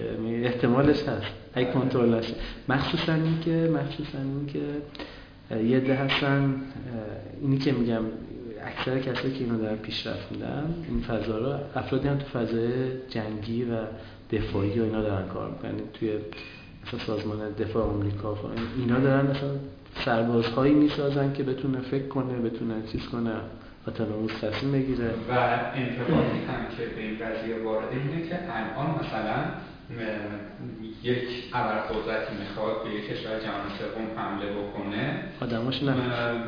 نظرش اینه که آره من اگر یه این مثل ایران نیست که طرف کشش میگن خب قسمت بود کشتش و اینا. اونا باید پاسخگو باشه دولت حتی برای یک نفر. اونجا دیگه رباته میگه خب ربات رفت رو هوا بره. پولشون میدن پولشون میدن. و این شاید بیشتر ترغیبشون بکنه به جهان گشایی. من با احتمال خوب میگم که الان دارن اینا رو. بله. همین الان مطمئن باشید ارتش رباتی دارن. ولی می‌دونم که رو یعنی بشه رو می‌کنن حالا هی دارن پیشرفتش هم می‌کنن خیلی سرمایه گذاری می‌کنن خیلی یعنی. درسته. سوال بعدی در با هوش اینه که اگر کسی بخواد توی ایران در واقع دید بلند مدت روی حرفه برنامه نویسی داشته باشه آیا کماکان مشاغلی مثل توسعه اپ موبایل توسعه گیم توسعه فروشگاه آنلاین وب دیولپمنت و اینها؟ تا چند سال آینده بازار خودش رو داره. یا خواه نخواه بایستی وارد مباحث پیشرفته تر برنامه‌نویسی مثل هوش مصنوعی بشه ببین یه سری نیازهایی هست که به هوش مصنوعی نیاز نداره. یعنی در واقع یه سری نیازهای آدمی هست که خیلی نمی‌خواد بری مثلا کار هوش مصنوعی کنی. الان هر چی فکر می‌کنم البته همشون میشه ربطش داد ولی می‌خوام بگم کار اضافه است مثلا بری اضافه کنی به از طریق هوش مصنوعی. ولی اینکه نیاز به اینها از بین بره نه قطعا نه. ولی به عنوان یک سرویس جانبی باید استفاده بشه احتمالا. یعنی آدم ها نیاز پیدا می‌کنن به یه همچین چیزی. درست. قبل از اینکه به ویدیو بپردازیم می‌خوام چند تا استارتاپ شرکتی که داخل ایران داره در واقع عملا با هوش مصنوعی پول در میاره رو برامون نام ببرید. اشاره کردید کافه بازار هست دیجیکالا هست و اینها. به غیر از این موارد چیز دیگه ای هست اینها به صورت مستقیم از هوش مصنوعی پول در نمیارن. آره یه سرویسی هم که هستش که سعی کردن UX بهتری ایجاد کنن من دو تا استارتاپی که خوب کار کردم. بذار سه تا بگم. یکی recommender داتایاره که حالا من کارش میدم. یه سرویس درست کردم سرویس recommender میرم میفروشم به این برمون و سرویس میدم بهشون. دیتاشون رو می‌گیرن سرویس میدم یک search engine در واقع خرید. موتور جستجوی خرید توروب یا نه اونها هم در واقع کارش اینه که کسی که search می‌کنه میان بهترین قیمت و حالا اون چیزی که می‌خواد با محصولی که می‌خواد بهش نشون میدن. و کاملا پشتش هوش مصنوعی دیگه. search engine هوش مصنوعی به هم وصلن. و حالا یه چیز سومی که دوستانمون هستن داخل خود دانشگاه شریف استارتاپ رایمون اسم قبلش جوجه بود. که سیری فارسیه یعنی فارسی باید صحبت می‌کنی بده مثلا میگیم کامرم سینما کی برم چجوری برم باید صحبت می‌کنی بده اطلاعات داخلی رو بهت میده مثلا. ما خودم یه همچین کاری کرده بودیم. قبل از اینکه من وارد دیدو بشم روی همچین فضایی کار می‌کردیم. یعنی همچین درست کردیم و حالا بعدش درگیر کار دیگه شدم و اومدم بیرون. ولی آره نه فضای جالبیه که دوستان توی رایمون الان در این همچین کاری می‌کنن که اپشون هست الان توی کافه بازار آره ویدیو چیه؟ ویدیو جستجوگر ویدیوه. این مشکلی که ما داخل کشورمون داریم اینه که دسترسی راحت به خیلی از ویدیوها در واقع سخت شده. مثل ویدیوهایی که داخل یوتیوب هستن ویمیو و دیلی موشن خیلی سایتی هستن. چرا این اتفاق افتاده؟ چون به خاطر محتوای خیلی کمی که کم مشکل داری که اینا دارن کل اون سایت فیلتر شده. و بعد چیکار کنیم؟ بعد VPN بزنی نمی‌دونم یه سری راههایی رو چیز کنی که بتونی ببینی. بعد حالا ویدیو دیدن با VPN مشکلات خودش رو داره. سرعتت بیاد پایین. بعد ممکنه بخوای ویدیو رو خوشت بیاد واسه دوست بفرستی توی گروهی بفرستی توی کانالی دیگه اونو بفرست باز همه باید VPN بزنن. و این مشکلات خودش داره سختی خودش داره. و در واقع کاری که ما کردیم تو دیده و اومدیم امکان دسترسی به این ویدیوها رو فراهم کردیم از طریق جستجو. یعنی شما توی ویدیو جستجو می‌کنید دنبال ویدیویی که می‌خواید. ما میریم میگردیم توی یوتیوب و آپارات سایت داخلیت و بیمو و در واقع نتایجی که متناسب با سرچ شماست و با قوانین هم مشکلی نداره. قابل نمایش هست. میاد توی نتایج به صورت مستقیم بدون VPN توی دیدو کلیک کنید رو اون ویدیویی که می‌خواد در ببینیدش. یک سوال. شما وقتی که من search می‌کنم مثلا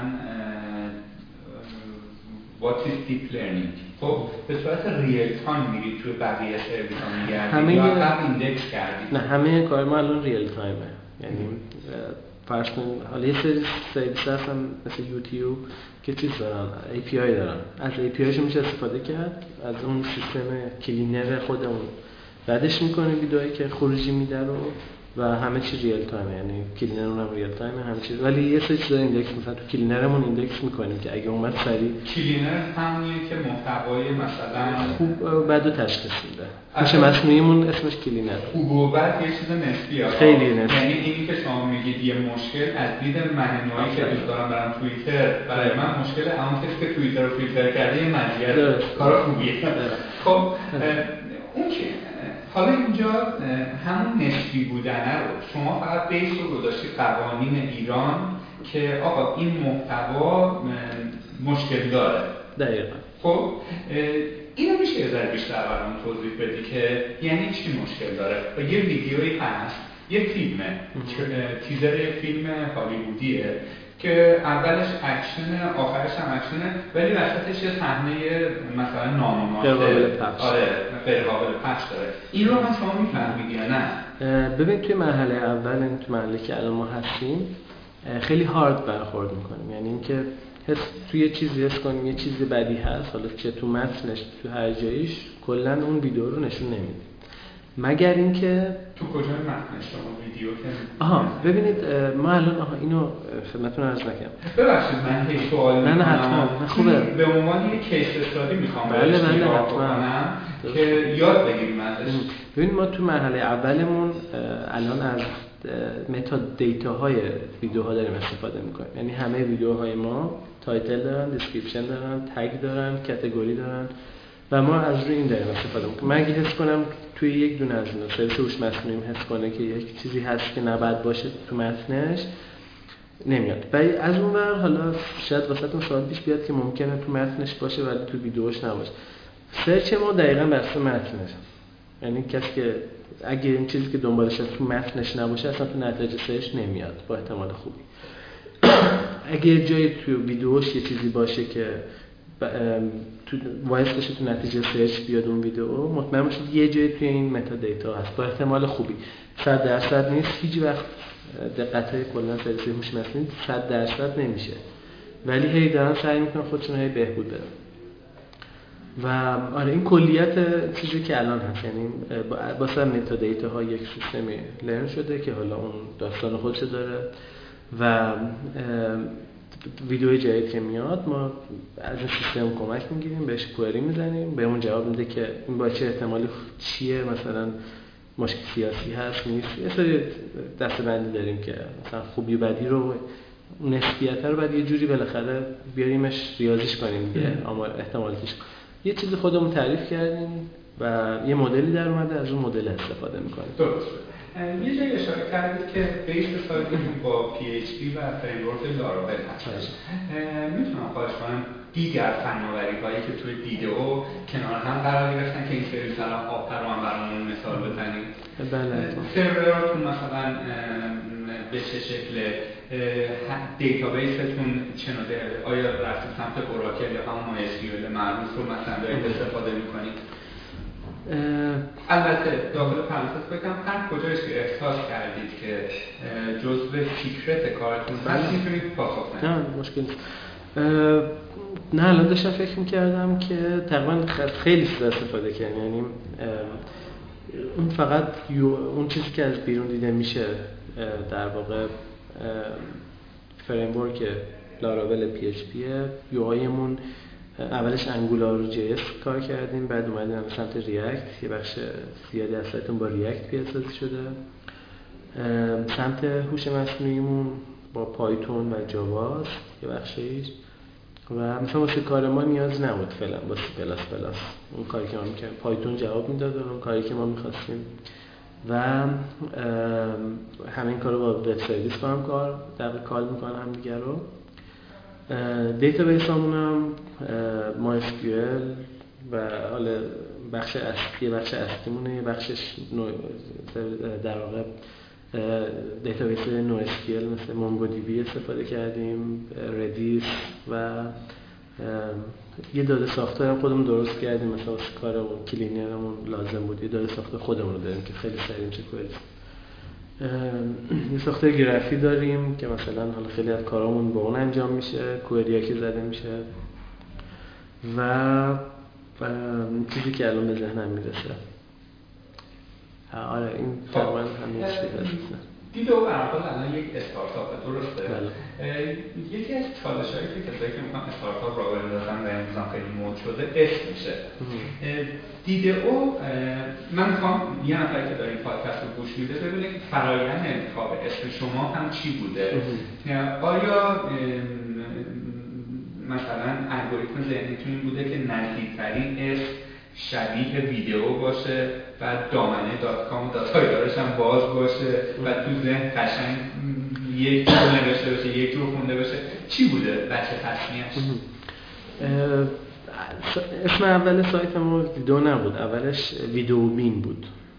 و بعد حالا های پیشنهاد زیادی میازن چی بذاریم عوضش کنیم؟ اینی که میگم ویدیو بین کشکی نشین داشتیم. یعنی شاید اولین بار اینجا میگم بیرون. تالا کس نشد یه،, یه بار نشستیم با همکارم در واقع آقای فرزانه پور و یکی از دوستان دیگهمون. چند ساعتی واقعا فکر کردیم شاید بگم 100 تا 150 تا اسم واقعا تصمیم گرفتیم اسم انتخاب کنیم. یعنی خیلی فکر کردیم روش. و خیلی اسم مطرح شد که حالا هر اسم جالبی که می اومد چک می‌کردیم که دامنه هاش بازه میشه گرفتش یا نه. و شاید الان 50 60 دامنه گرفتیم مثلا توی یعنی فاز ویدیو. خیلی جالبه از این جهت که ما خیلی دامنه داریم الان توی این فضایی و در نهایت خیلی دامنه داریم. خیلی دامنه داریم که یعنی گرفتیم واسه خودمون و احتمالا استفاده می‌کنیم. تو همین حوزه ویدیوه همشون آره. یعنی به محض که می‌دیدیم یه چیز جالبه و بازه میگرفتیمش. آره و هنوزم اکثرش رو نگه داشتیم. چیز سه حرفه چهار حرفه سه حرفه که نه چهار حرفه ها و دیدو هم خب مشخصه دیگه چرا اول جذاب بود به این دلیل که هم ویدیوه هم, هم از سمت دیگه دیدن دیگه. تو فارسی هم به من دیدن دید دیدو و یه چیز جالب بود دامنش هم باز بود و میشه در مورد تیم اجرایی هم توضیح بدید که در واقع co-founder ها کی هستن اعضای تیم کی هستن و این که میگید با React کد زدید با PHP بخشش کد زدید با Java و Python کد زدید. آیا خودتون هم بخش توسعه رو به عهده گرفتید یا developer outsource کرد؟ co-founder من و آقای فرزانه پور هستیم و تیممون هم نزدیک 8 9 نفره تقریبا 9 نفری من که حالا بخش مختلفی داره تیممون یک بخش UI داره front-end داره back-end داره بخش marketing داریم یه بخش رسانه‌ای داریم. یعنی نه نفره شاید 4 5 نفرمون developer یم و بقیه سه چهار نفر تو حوزه های marketing و اینها سررشته دارن. و به نظر من واجبه. یعنی خیلی از استارتاپ که کار می‌کنن میچسبن به develop فقط و بازار رو دست میدن خیلی مهمه که آدم بتونه از یه جای دیگه حالا استیو جمله خیلی خوبی داریم میگه چیز رو تولید کن و ارائه بده. خیلی به بخش ارائهش نمی‌رسن و دلیلش هم اینه که شاید آشنایی ندارم با اون فضا. و ما حالا از یه جایی ضعف رو تو خودمون می‌دیدیم که بعد ارائه بدیم کارمون از یه جایی حالا کمک گرفتیم از دوستان تو این حوزه بودن و خدا رو شکر داره خوب پیش میره اون سمتش در مورد دیولوپینگ من و آقای فرزانه پور حدود 6 ماه بیس خودمون نوشتیم. هم در واقع همه بیساش خودمون نوشتیم. هم یو آی هم فران همه چی شد و بعد 6 7 ماه دقیقا اونجایی بود که بین نشست من الان دو سال نزدیک دو سال و چند ماه داریم کار می‌کنیم ردیدو و بعد چند ماه بعد 6 7 ماه بین نشستیم. بعد حالا کسی خودمون وارد فضاهای بیزینسیش هم بشیم مشاوره بگیریم و وقت می‌خواستیم. فضا خیلی هم مهم. و در واقع افراد دوستانمون به ما ملحق شدن همکارانمون و در کنار هم حالا داریم با هم پیش می‌بریم. هنوزم یه جوری مدیریت این فضا با خودمونه. اینکه با چی نوشته بشه چی باشه. حتی بیسش خیلی خودمون نوشتیم بازم هنوز. و خوبه آدم خوبه که بدون چه اتفاقی داره میفته توی سیستمش. یعنی حتی فکر می‌کنم خیلی از کسی که حالا کارشون خوب پیش رفت و خود استیو جابز مثلا کسی بود که بیس کارش رو می‌دونه هنوزا یعنی می‌دونست یعنی اون یعنی وقتی ارائه می‌داد می‌دونست دقیقا حتی در مورد کدم میپرسیدی با احتمال خوبی می‌دونست چه اتفاقی داره میفته و خوب آدم بدونه یعنی خوب نیست خیلی دور شه خیلی هم حتی جزی باشه. خوبه بدونه دقیقا داره چه اتفاقی میفته و در ارتباط با مدل درآمدزایی ویدئو چجوری شما درآمدزایی می‌کنید؟ آیا تبلیغات ابتدای ویدیو ها قرار نمایش بدید یا به شکل دیگه؟ الان تبلیغات ابتدای ویدیو ها نمایش بده می‌شود. و در واقع یه بخش اصلی سیستم درآمدیمون همینه. یه business plan دیگه هم داریم که در واقع اینجوریه که واسه افرادی که یک امکان کسب درآمد واسه افرادی که ویدیو پخش می‌کنن و ویدیو تولید می‌کنن فراهم کردیم. در واقع ما یک شبکه تلگرامی و وبسایتی رو انداختیم داریم گسترشش میدیم ابتدا راهشه که هر کسی فرض کنید یک کانال داره. کانال داره فرض کنید کانال 200 هزار نفر عضو داره. اگه ویدیو از دیدو ورداره ما به هر کسی ویدیو بخواد دیدو ورداره بهش لینک اختصاصی میدیم. این لینک واسه کانال توه. برو شیر کپیش کنه توی کانالش به هر نمایشش یک درآمدی بهش میدیم. و اگه کسی از تولید کننده محتواست مثلا فرض کنید دیرین دیرین مثلا. می‌تونه محتواش بذاره توی سایت دیدو و در واقع باز به اونم لینک اختصاصی میدیم و اگه دکمه پخش public زده باشه هر کی پخش کنه ویدیو اینا یک پولی هم به اون کسی که تولید کننده محتواس می‌رسه. و این کار حالا استارت زدیم و داریم بزرگش می‌کنیم. به نظر جالب واسه آدم دیگه. یعنی کسی که لزوما توی کانال وقتی میری دیگه کانال داره دنبال این نیست تبلیغ بذاره و دقیقا تب... دارید پست می‌خونید یا یه تبلیغ میاد وسط اکثر ردش می‌کنه من خودم اینجوری مثلا حس می‌کنم تبلیغ سر انگار یه حالت نمی‌خونم نمی. ولی یه ویدیو فرض سایت کانال آشپزی یا سایت آشپزی یه ویدیو آشپزی واقعا مثلا کوفته قلقلی مثلا آموزش کوفته قلقلی و اون می‌خواد ویدیو رو ببینه. اونجا در واقع همون ویدیوه. نه تنها یه محتواست تو کانالش بلکه در واقع داره پول هم ازش در میاره.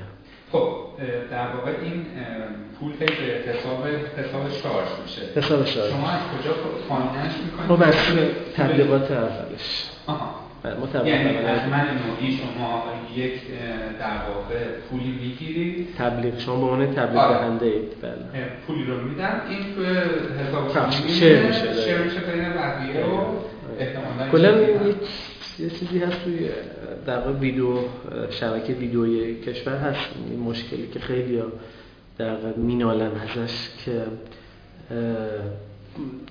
پوله بعد پخش بشه بین افرادی که درگیرن. و ما داریم سعی می‌کنیم چیزا را بندازیم. نه لزوما با محتوایی که تولید میشه. یا الان محتوا وجود داره اصلا. با همین محتوایی که وجود داره میشه پول را آورد.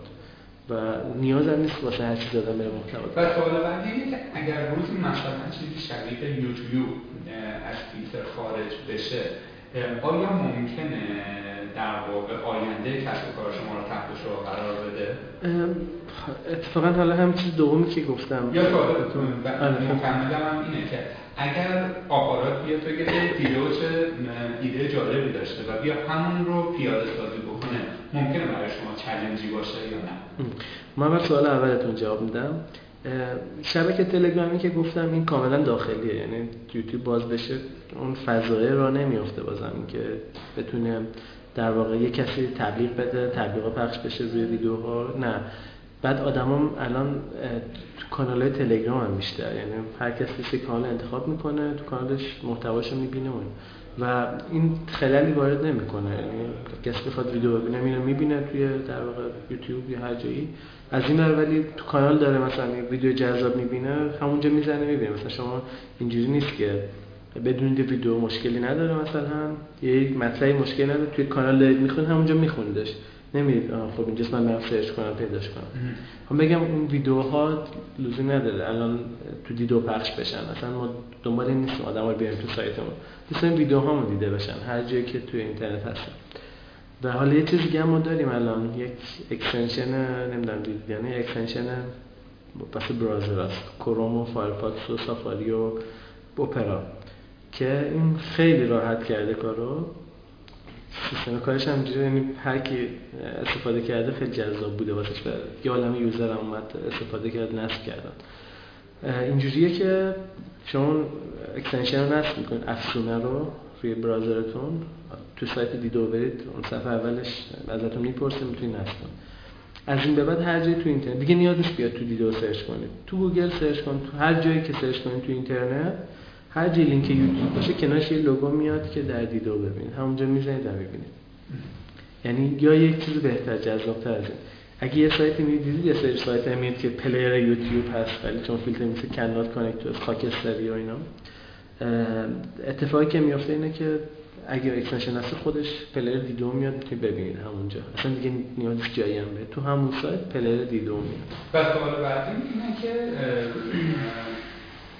سوال دوم می‌تونم جواب بدم آره، اینه که ما حالا کاری که کردیم اینه که واقعا دو سال داریم بحث هوش مصنوعی این قضیه هم کار می‌کنیم و کار خیلی سخت یعنی از دید ما یه کار دانشیه یک دو تا دانشجو دکترا هوش مصنوعی دانشگاه شریف و یک دو تا استاد درگیرش.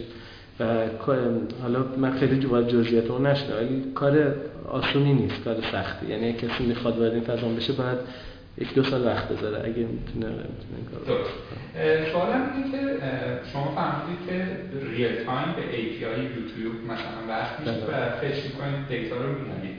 خب به هر حال سرور شما احتمالا پروکسی می‌زنه به یوتیوب. خب آیا این بر اساس قوانین جمهوری اسلامی خلاف نیست؟ آها. ما چیز داریم. ما در واقع مجوزش رو گرفتیم. یعنی خب. مسئلهش رو رفتیم. و اینجوری بوده که ارائه دادیم که یه همچین کاری داریم می‌کنیم و به مشکلی که اونا دارن با چیز با یوتیوب اینه که یوتیوب هیچ کار نمی‌تونن بکنن. این چرا؟ منظورم چی اینه که یوتیوب رو نمی‌تونن بگن این لینکش بیاد این لینکش نیاد. کلا. خب؟ چون HTTPS و کلا بس کاری که ما داریم می‌کنیم کاملا شخصی مستقله. و ولی این امکان داریم که مثلا اگه ویدیوی بد باشه ما راحت تیک می‌زنیم برش میداریم. یعنی خودمون تصمیم یه, یه چیز داریم یک اتوریتی داریم روی کاری که داریم می‌کنیم. کاملا هم مستقله یعنی با هیچ جایی چیزی نداریم. ولی اجازه ها رو داریم که بتونیم یه همچین کاری بکنیم. و می‌خوام به عنوان آخرین نکته در مورد دیده او که بخشمون رو هم یواش بکنیم یه ذره بیشتر بگید که هوش مصنوعی کجا این داستان خب چون متا دیتا رو میارید حالا مثلا PHP get فایل کانتنت داره راحت همه رو برمیداره میارید از توش سری کیورد رو در میارید میگه این مثلا مشکل سیاسی داره اینو اصلا بر نداره یا خب تا اینجاش که هوش مصنوعی نیاز نداشتش. خب از کجا به بعده که هوش مصنوعی شما و الگوریتم هایتون که میگید چند تا استاد دانشگاه شریف و حداقل دو تا دانشجو دکترا دارن روش کار می‌کنن و دو سال هی دارن بهینش می‌کنن. ببینید حالا من بازی سری کیبورد میگم تو این کاره. یه بیس اصلیه خیلی از هوش مصنوعی سیستم رول بیس یعنی یه سری رول داری و حالا اگه بتونی رولات رو احتمالاتی کنی به بهبود بدی خب خیلی قوی تر میشه اون کاری که داری می‌کنی یه بخش دیگه بخش یه نالج گرافیه که نالج گراف یعنی همه اطلاعات دنیا توش هست و اینکه چه ارتباطیتی با هم دارن. تو می‌تونی کوئری بزنی و تصمیم بگیری مثلا بگی من این چیزا رو الان نمی‌خوام نشون بدم. مثلا میگی من مثلا فارسی های شبکه فلانه فلانه که این توش هست رو نمی‌خوام نشون بدم. این این یکی از کار اصلیه که ما کردیم و یک کار خیلی بزرگی نالج گرفت درست. یه سمت دیگه یه سیستم در واقع مبتنی بر probabilistic graphical model هاست. سیستم های Bayesian network اینکه در واقع اینکه یک ویدیو خوب هست یا نه همون چیز نسبی. وقتی میگیم نسبی یعنی احتمالاتی تر یعنی مثلا با احتمال خوبه با احتمال بده این یک سیستم مبتنی بر احتمالاته. probabilistic graphical model ه که node اش یا node اش ویدیوهان چیزی که قبلا کاربرا دیدن چیزی که کاربرا میگن report می‌کنن خوبه بده.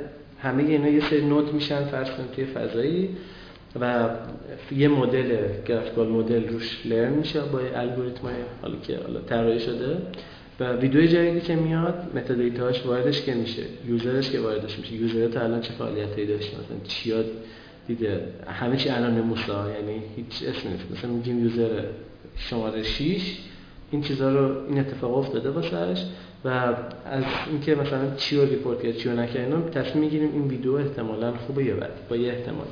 و این فضای احتمالاتی در کنار نالج گرافمون بهش هوش مصنوعی و اون چالشی که اگر وسط ویدیو یک صحنه ناجور باشه کماکان هست و اصلا نمیشه. بله. مگر اینکه زمانی فناوری باشه که شما فریم به فریم ویدیو رو بتونید من تز ارشدم ویدیو کلاسیفیکیشن بوده و یعنی اصلا تزم این بوده؟ من با فریم کار می‌کنم این کارو کردم تجربهشو دارم. بر اساس فریم های یه ویدیو بر اساس خود حرکات توی یه ویدیو بر اساس صدایی که توی ویدیو هست. آره، من کاری که کردم این بوده اصلا. اصلا یکی از دلیلی که توی این فضا هستم اینه. ولی تا الان نیاز نبوده به اون قضیه. یکی اینه یکی چون metadata های فضایی که داریم کار metadata هاش خیلی خوبن. یعنی تا یه حد خیلی خوب شاید 70 80 درصد خوبن. خیلی خوب جواب میده. از طرف دیگه هزینه محاسباتی داره. یعنی اینکه بخوای کار vision ی بکنی روی ویدیو خیلی هزینه داره. real time مخصوصا. آره ما اینو تستش کردیم. یعنی بخش با image ش رو تست کردیم. الان یه بخشی داریم سوتبل فور ورک یعنی مثلا من فرماشو بهش میدم و میگه که خوب هست واسه محل کار یا نه. و یه تصمیم می‌تونم بگم و برسه برسه ویدیو هم و صداهاش هم اونم میشه کاری کرد که تجربه دارم فعلا نیاز نبوده. به محض اینکه نیاز بشه بخشش پروژش تعریف میشه و راش می‌رسه. دست شما درد نکنه ما بخش آخرین رو اسمش رو می‌خوام بذارم کلام آخر و یک جنبندی بکنیم. سوالی که شما پرسیده شده اینه که خب بخش قابل توجهی از مسیر آکادمی آکادمیکتون رو تو دانشگاه های برحال نامبروان ایران برای کسایی که قصد دارن توی حوزه ها چه در ارشد چه دکترا قبول بشن. یا اونایی که قبول شدن می‌خوان همونجور که گفتید اکتفا نکنن به چیزی که اساتید دانشگاه میگن. پیشرفت بکنن چی هستش؟ آیا واقعا. خب ما الان تو محیط دانشگاه شریف هستیم محیط بسیار scientific و خوبیه. آیا اون چیزی که از خارج ماها می‌بینیم با داخل دقیقا یکسانه یا نه؟ خارجش خیلی بهتره. داخل میای اونقدری که ما فکر می‌کنیم چیز نیست. مثلا من همچین یکی از سوالام هست هم دوستان در خلال صحبتتون بهش پاسخ بدید. استادی که الان میاد به شما درس میده آیا واقعا توی یک پروژه تجاری داره کار می‌کنه یا نه؟ یک سری تئوریک رو میاد در کلاس میگه. ببین همه استادا اینجوری نیستن. فکر کنم تو همه دانشگاه ها اینجوری هست. اصلا خوبه دانشگاهی که اینجوری باشه. دانشگاهی که هم تئوریک داره هم عملی. می‌خوام بگم یه سری در واقع درس هایی هستن. یه سری بخشی از ساینس هستن که باید تئوری آدم بلد باشه بعدش بره سمت عملی. یه سری نه یه سری عجین شده. اصلا بدون عملی معنی نداره اون کار. تو دانشگاه شریف هم همینطوره. مستثنا نیست از این قاعده که گفتم. یه سری استاده هستن شرکت خودشونو دارن. توی حالا کار دولتی هستن خیلی می‌شناسن استاد دانشگاه شریف رو و یه سریشون هم مثلا نه. کاملا تئوریک کاملا و لازمه. می‌خوام بگم من نمیگم بده این حتی. من میگم یه ده از آدم ها باید تئوری کار کنن. اصلا تئوری میره جلو به جایی می‌رسه که جالبه. یکی که این وسط واسطه من دوست دارم واسطه باشم. یعنی هم تئوری رو بلد باشم هم عملی بلد باشم. یکی که بلد این وسط باشه میاد از این تئوریه میانش تو عمل. و واسه همین لازمه. یه نفر عمیق شه توی یعنی تئوریه رو تا یه حد خوبی ببره جلو. ببینه تئوری آها این جواب میده. حالا یکی بیاد عملی تستش کنه ببینه جواب میده یا نه. اتفاقا می‌خوام اون کسی که عملی هیچ وقت نمی‌تونه اونقدر عمیق شه توی این قضیه چون ذهنش آدمی نمی‌تونه تمرکزی نیست که انقدر دقیق باشه. مجبوره آره تو همون لایه که خودش بلده بمونه. واسه همین اشکال نداره اتفاقی استاد تئوری بلد باشه. ولی فکر می‌کنم خارج از کشور خیلی بیشترن کسایی که در واقع چون که حالا این که میگم بر اساس چیزی که شنیدم تجربه خودم بوده اینه که اگه بخوای بری یه جایی درس بخونی خارج از کشور بهت یه فاند میدن. اکثر دانشگاه اینجوری و واسه اینکه تو دانش دکترا بشین یه پولی بهت میدن. و چرا این پول از کجا میدن یه پروژه که تعریف شده. مثلا شرکت مثلا سازمان دفاع فرض کنید آلمان مثلا اومده یه پروژه تعریف کرده واسه ویدیو سرویلنس مثلا. اینو که خودش نمی‌تونه انجام بده که. میده دانشگاه ها دو تا دانشگاهی که قوی ترن دو تا سه تا استاد که خوبن بهشون پول میده این دانشجو می‌گیره روی اون یعنی استاد همزمان هم داره کار ریسرچ می‌کنه تا مقاله های خیلی قوی تئوری میده همزمان داره کار عملی چون بعد یه پروژه رو هم تحویل بده. این به نظر خیلی خوبه یعنی این سیستم. که توی ایران تو شهر اینجوری نیست واقعا. یعنی خیلی کمه خیلی کمه. یعنی بچه ها می‌خوان پروژه تعریف کنن تز ارشد یا دکترا. اصلا چه تعریف کنیم مثلا؟ خب مثلا ایست هست ایگرک از زد هست. مثلا موضوع خیلی پرت از هم. در حالی که بخوام درس بخونیم موضوع مشخصه. باید تو این فضا تصمیم می‌گیری من دوست دارم تو این پروژه کار کنم. میری توی پروژه کار می‌کنی. اینجا اصلا اونوری نیست. اصلا یک مسئله دیگه است. و فکر می‌کنم تو اکثر دانشگاه هامون هم اینجوری هست توی کشورمون. یعنی لزوما دانشگاه شریف هم اینجوری نیست دیگه همین من سوالی بود که کسایی که می‌خوام قبول شن توی این حوزه یا اونایی که قبول شدن و می‌خوام پیشرفت بکنن بیشتر برای قبول شدنه بگید قبول شدنه تو کنکور ارشد خب یه سری درسایی باید بخونن دیگه. یعنی درسش هم مشخصه. ببین کلا یه سری آدما هستن خیلی آدم قوی ان می‌خوام بگم لزوما آکادمیک ولی کنکور خوب نمیدن. خیلی هم من دوست دورم خیلی اینجوری هستن که خیلی خیلی آدم باهوش قوی ولی کنکور خوب نمیده. چرا؟ چون استرسی میشه. چرا؟ چون تست خوب بلد نیست می‌خوام بگم لزوما کسی هم حتی اکادمیک نتونست ادامه بده دلیل نداره در واقع بیخیال این قضیه بشه. اصلا من همکارم آقای فرزانه پور مهندسی مکانیک خونده اصلا و الان دیولوب می‌کنه کد می‌زنه موش مصنوعی بلده همش همش خودش خونه چون علاقه داشته و از هممون هم الان بیشتر بلده. واقعا من در واقع با اطمینان میگم. و چون علاقه داشته این قضیه خودش خونده خودش در برده تفریحش اینه که میشینه مثلا مقاله چیز می‌خونه مقاله هوش مقاله کامپیوتر شبکه چیزای تو این حوزه. چون ما اگه داریم تلگرام مثلا خنده دار می‌خونم اون تفریحش یه چیز دیگه علاقه داره به این قضیه. و لزوما می‌خوام بگم آکادمیک هم مهم نیست. ولی اگه کسی تصمیم بگیر آکادمیک بخونه من تشویقش می‌کنم که ارشد رو حتما بخونه. ارشد هوش مصنوعی رو خوبه بخونه آدم. و بعدش حالا خوب حالا تجربه کاری پیدا کنه. اگه حس کرده دوست بکنه کم تئوری هم بکنه ولی دکترا بشه. و باز پیشنهادم می‌کنم که اگه می‌تونن برن دانشگاه خوب خارجی هم بخونن حتی. از از کشور همین چیزی که گفته تو قبل از اینکه تو مشهی که داشتیم با هم دیگه می اومدیم اینجا گپم رو ضبط بکنیم خاطرتون باشه. بحث می‌کردیم که الان مود شده. کسایی که میان مثلا دو سال رشته مثلا computer science می‌خونن drop out میشن به قول خارجی یا ترک تحصیل می‌کنن چون که مثلا استیو جابز drop out شده اپل رو انداخت. یا یه دیدم که drop out نمیشن بعد از اینکه به جای خوبی می‌رسن میرن تو سیلیکون ولی شروع می‌کنن کد زدن. خب معلوم کسایی هستن که به دلایل شخصی یا غیره مثل شما میمونن. در این مورد هم یه توضیح میشه بدی که آماری داری که چند درصد از دوستان شما از توی شریف میرن به سمت کشور غربی.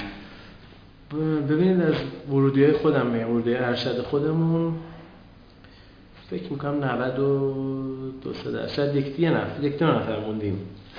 یکیش که شما یکیش نه دیگه هم که اونجا دکترا می‌خوام تموم شد آخرش و آره واقعا دو دو نفر فکر می‌کنم یا سه نفر نمی‌دونم اون نفر سوام رفته یا نه داشت می‌رفت.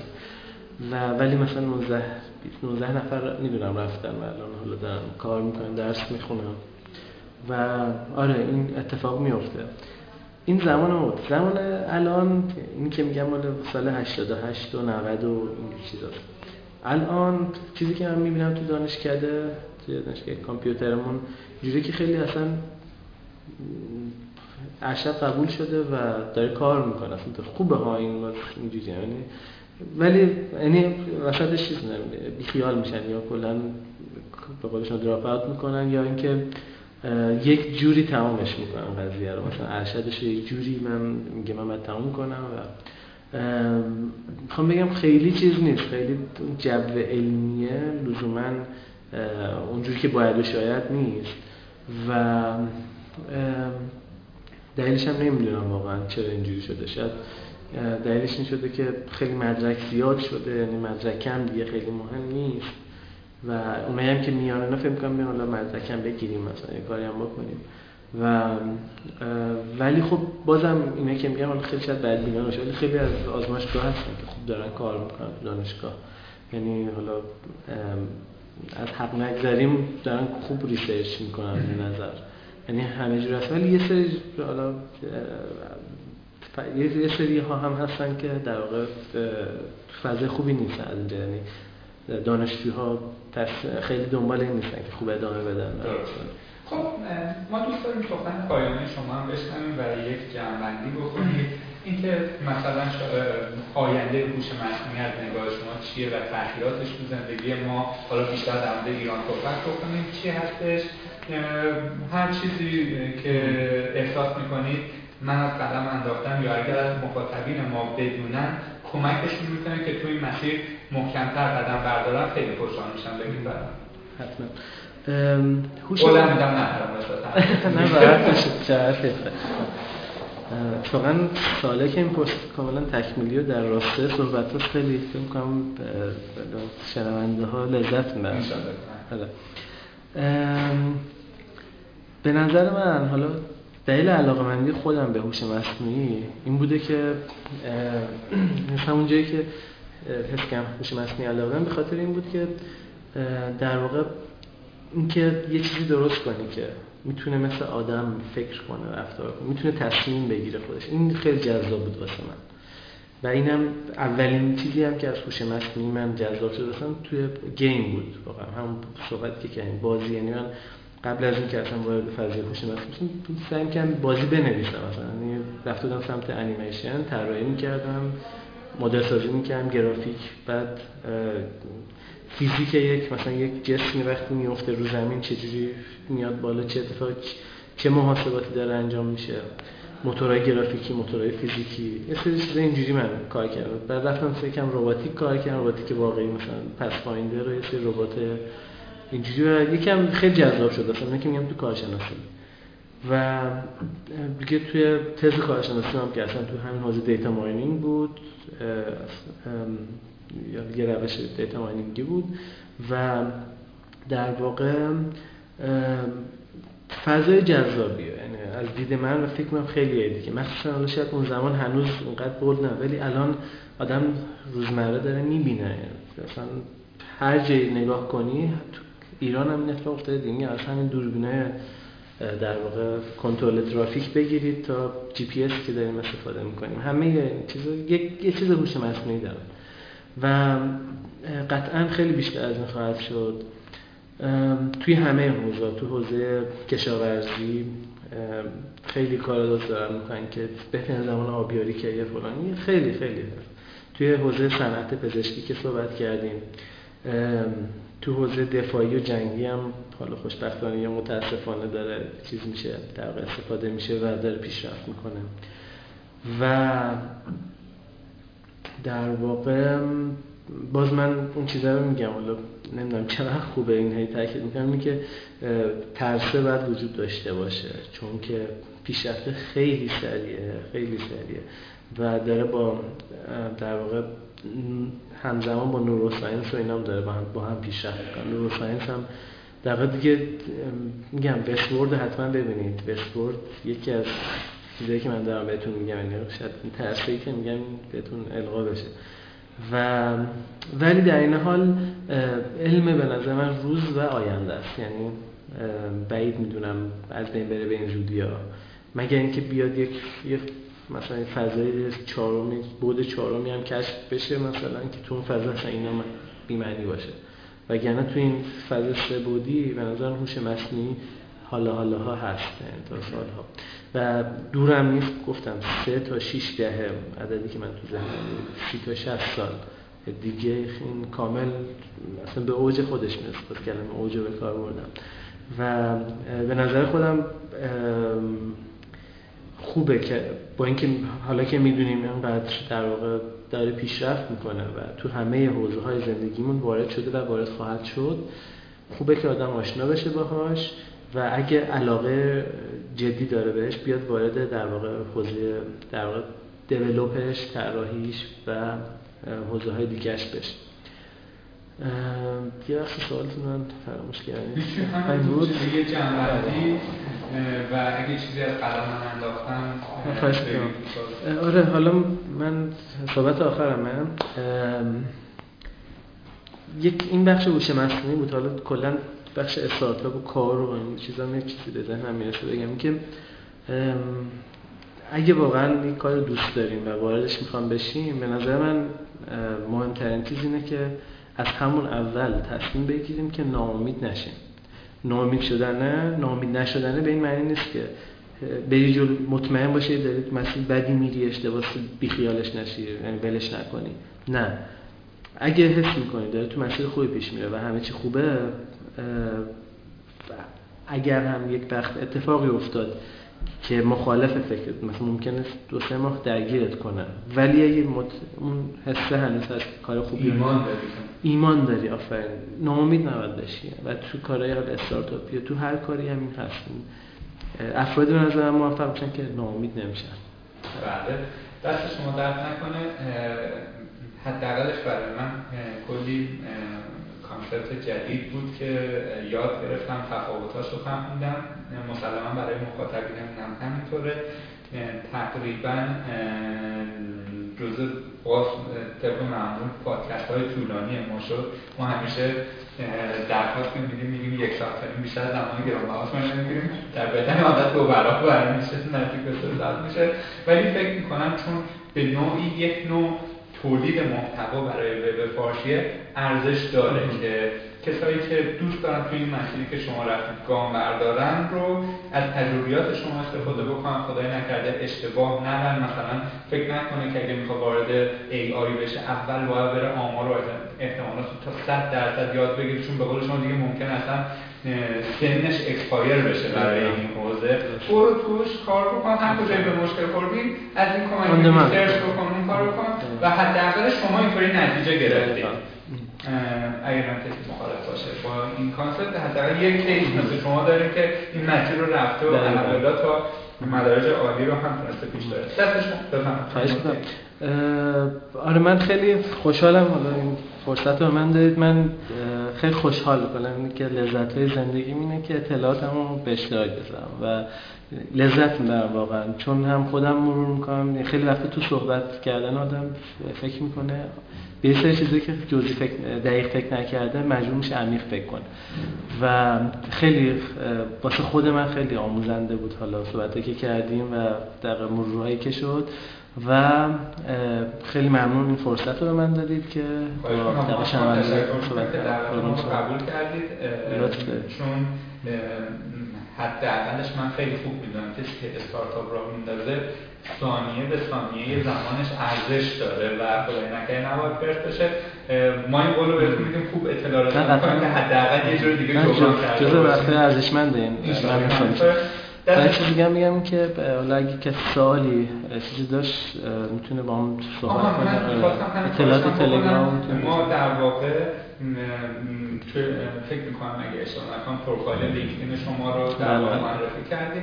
اگر کسی برای شما پیام داد من خیلی ازتون سپاسگزار میشم اگه راهنمایی کنید. حتما خوشحال میشم. اتفاقا حالا همین پستی هم که درست کرده بودید واسه در سوالا رو بپرسن یک دو نفر بهم تلگرام پیام دادن و ما هم صحبت می‌کردیم. قبل گفتن این سوال حتما جواب بده و در واقع ما اصلا هدفمون اینه که عاشق و معشوق رو به هم برسونیم. یعنی شما ممکنه یک گروه مخاطبی داشته باشید که بخواید جذب نیرو کنید برای اکستند کردن استارتاپتون که یه سری آدما اگر بخوان مستقیم با شما وارد مذاکره بشن ممکنه به راحتی نه بهشون وقت بدید یا اصلا حالا هزار یک اتفاق ممکن بیفته.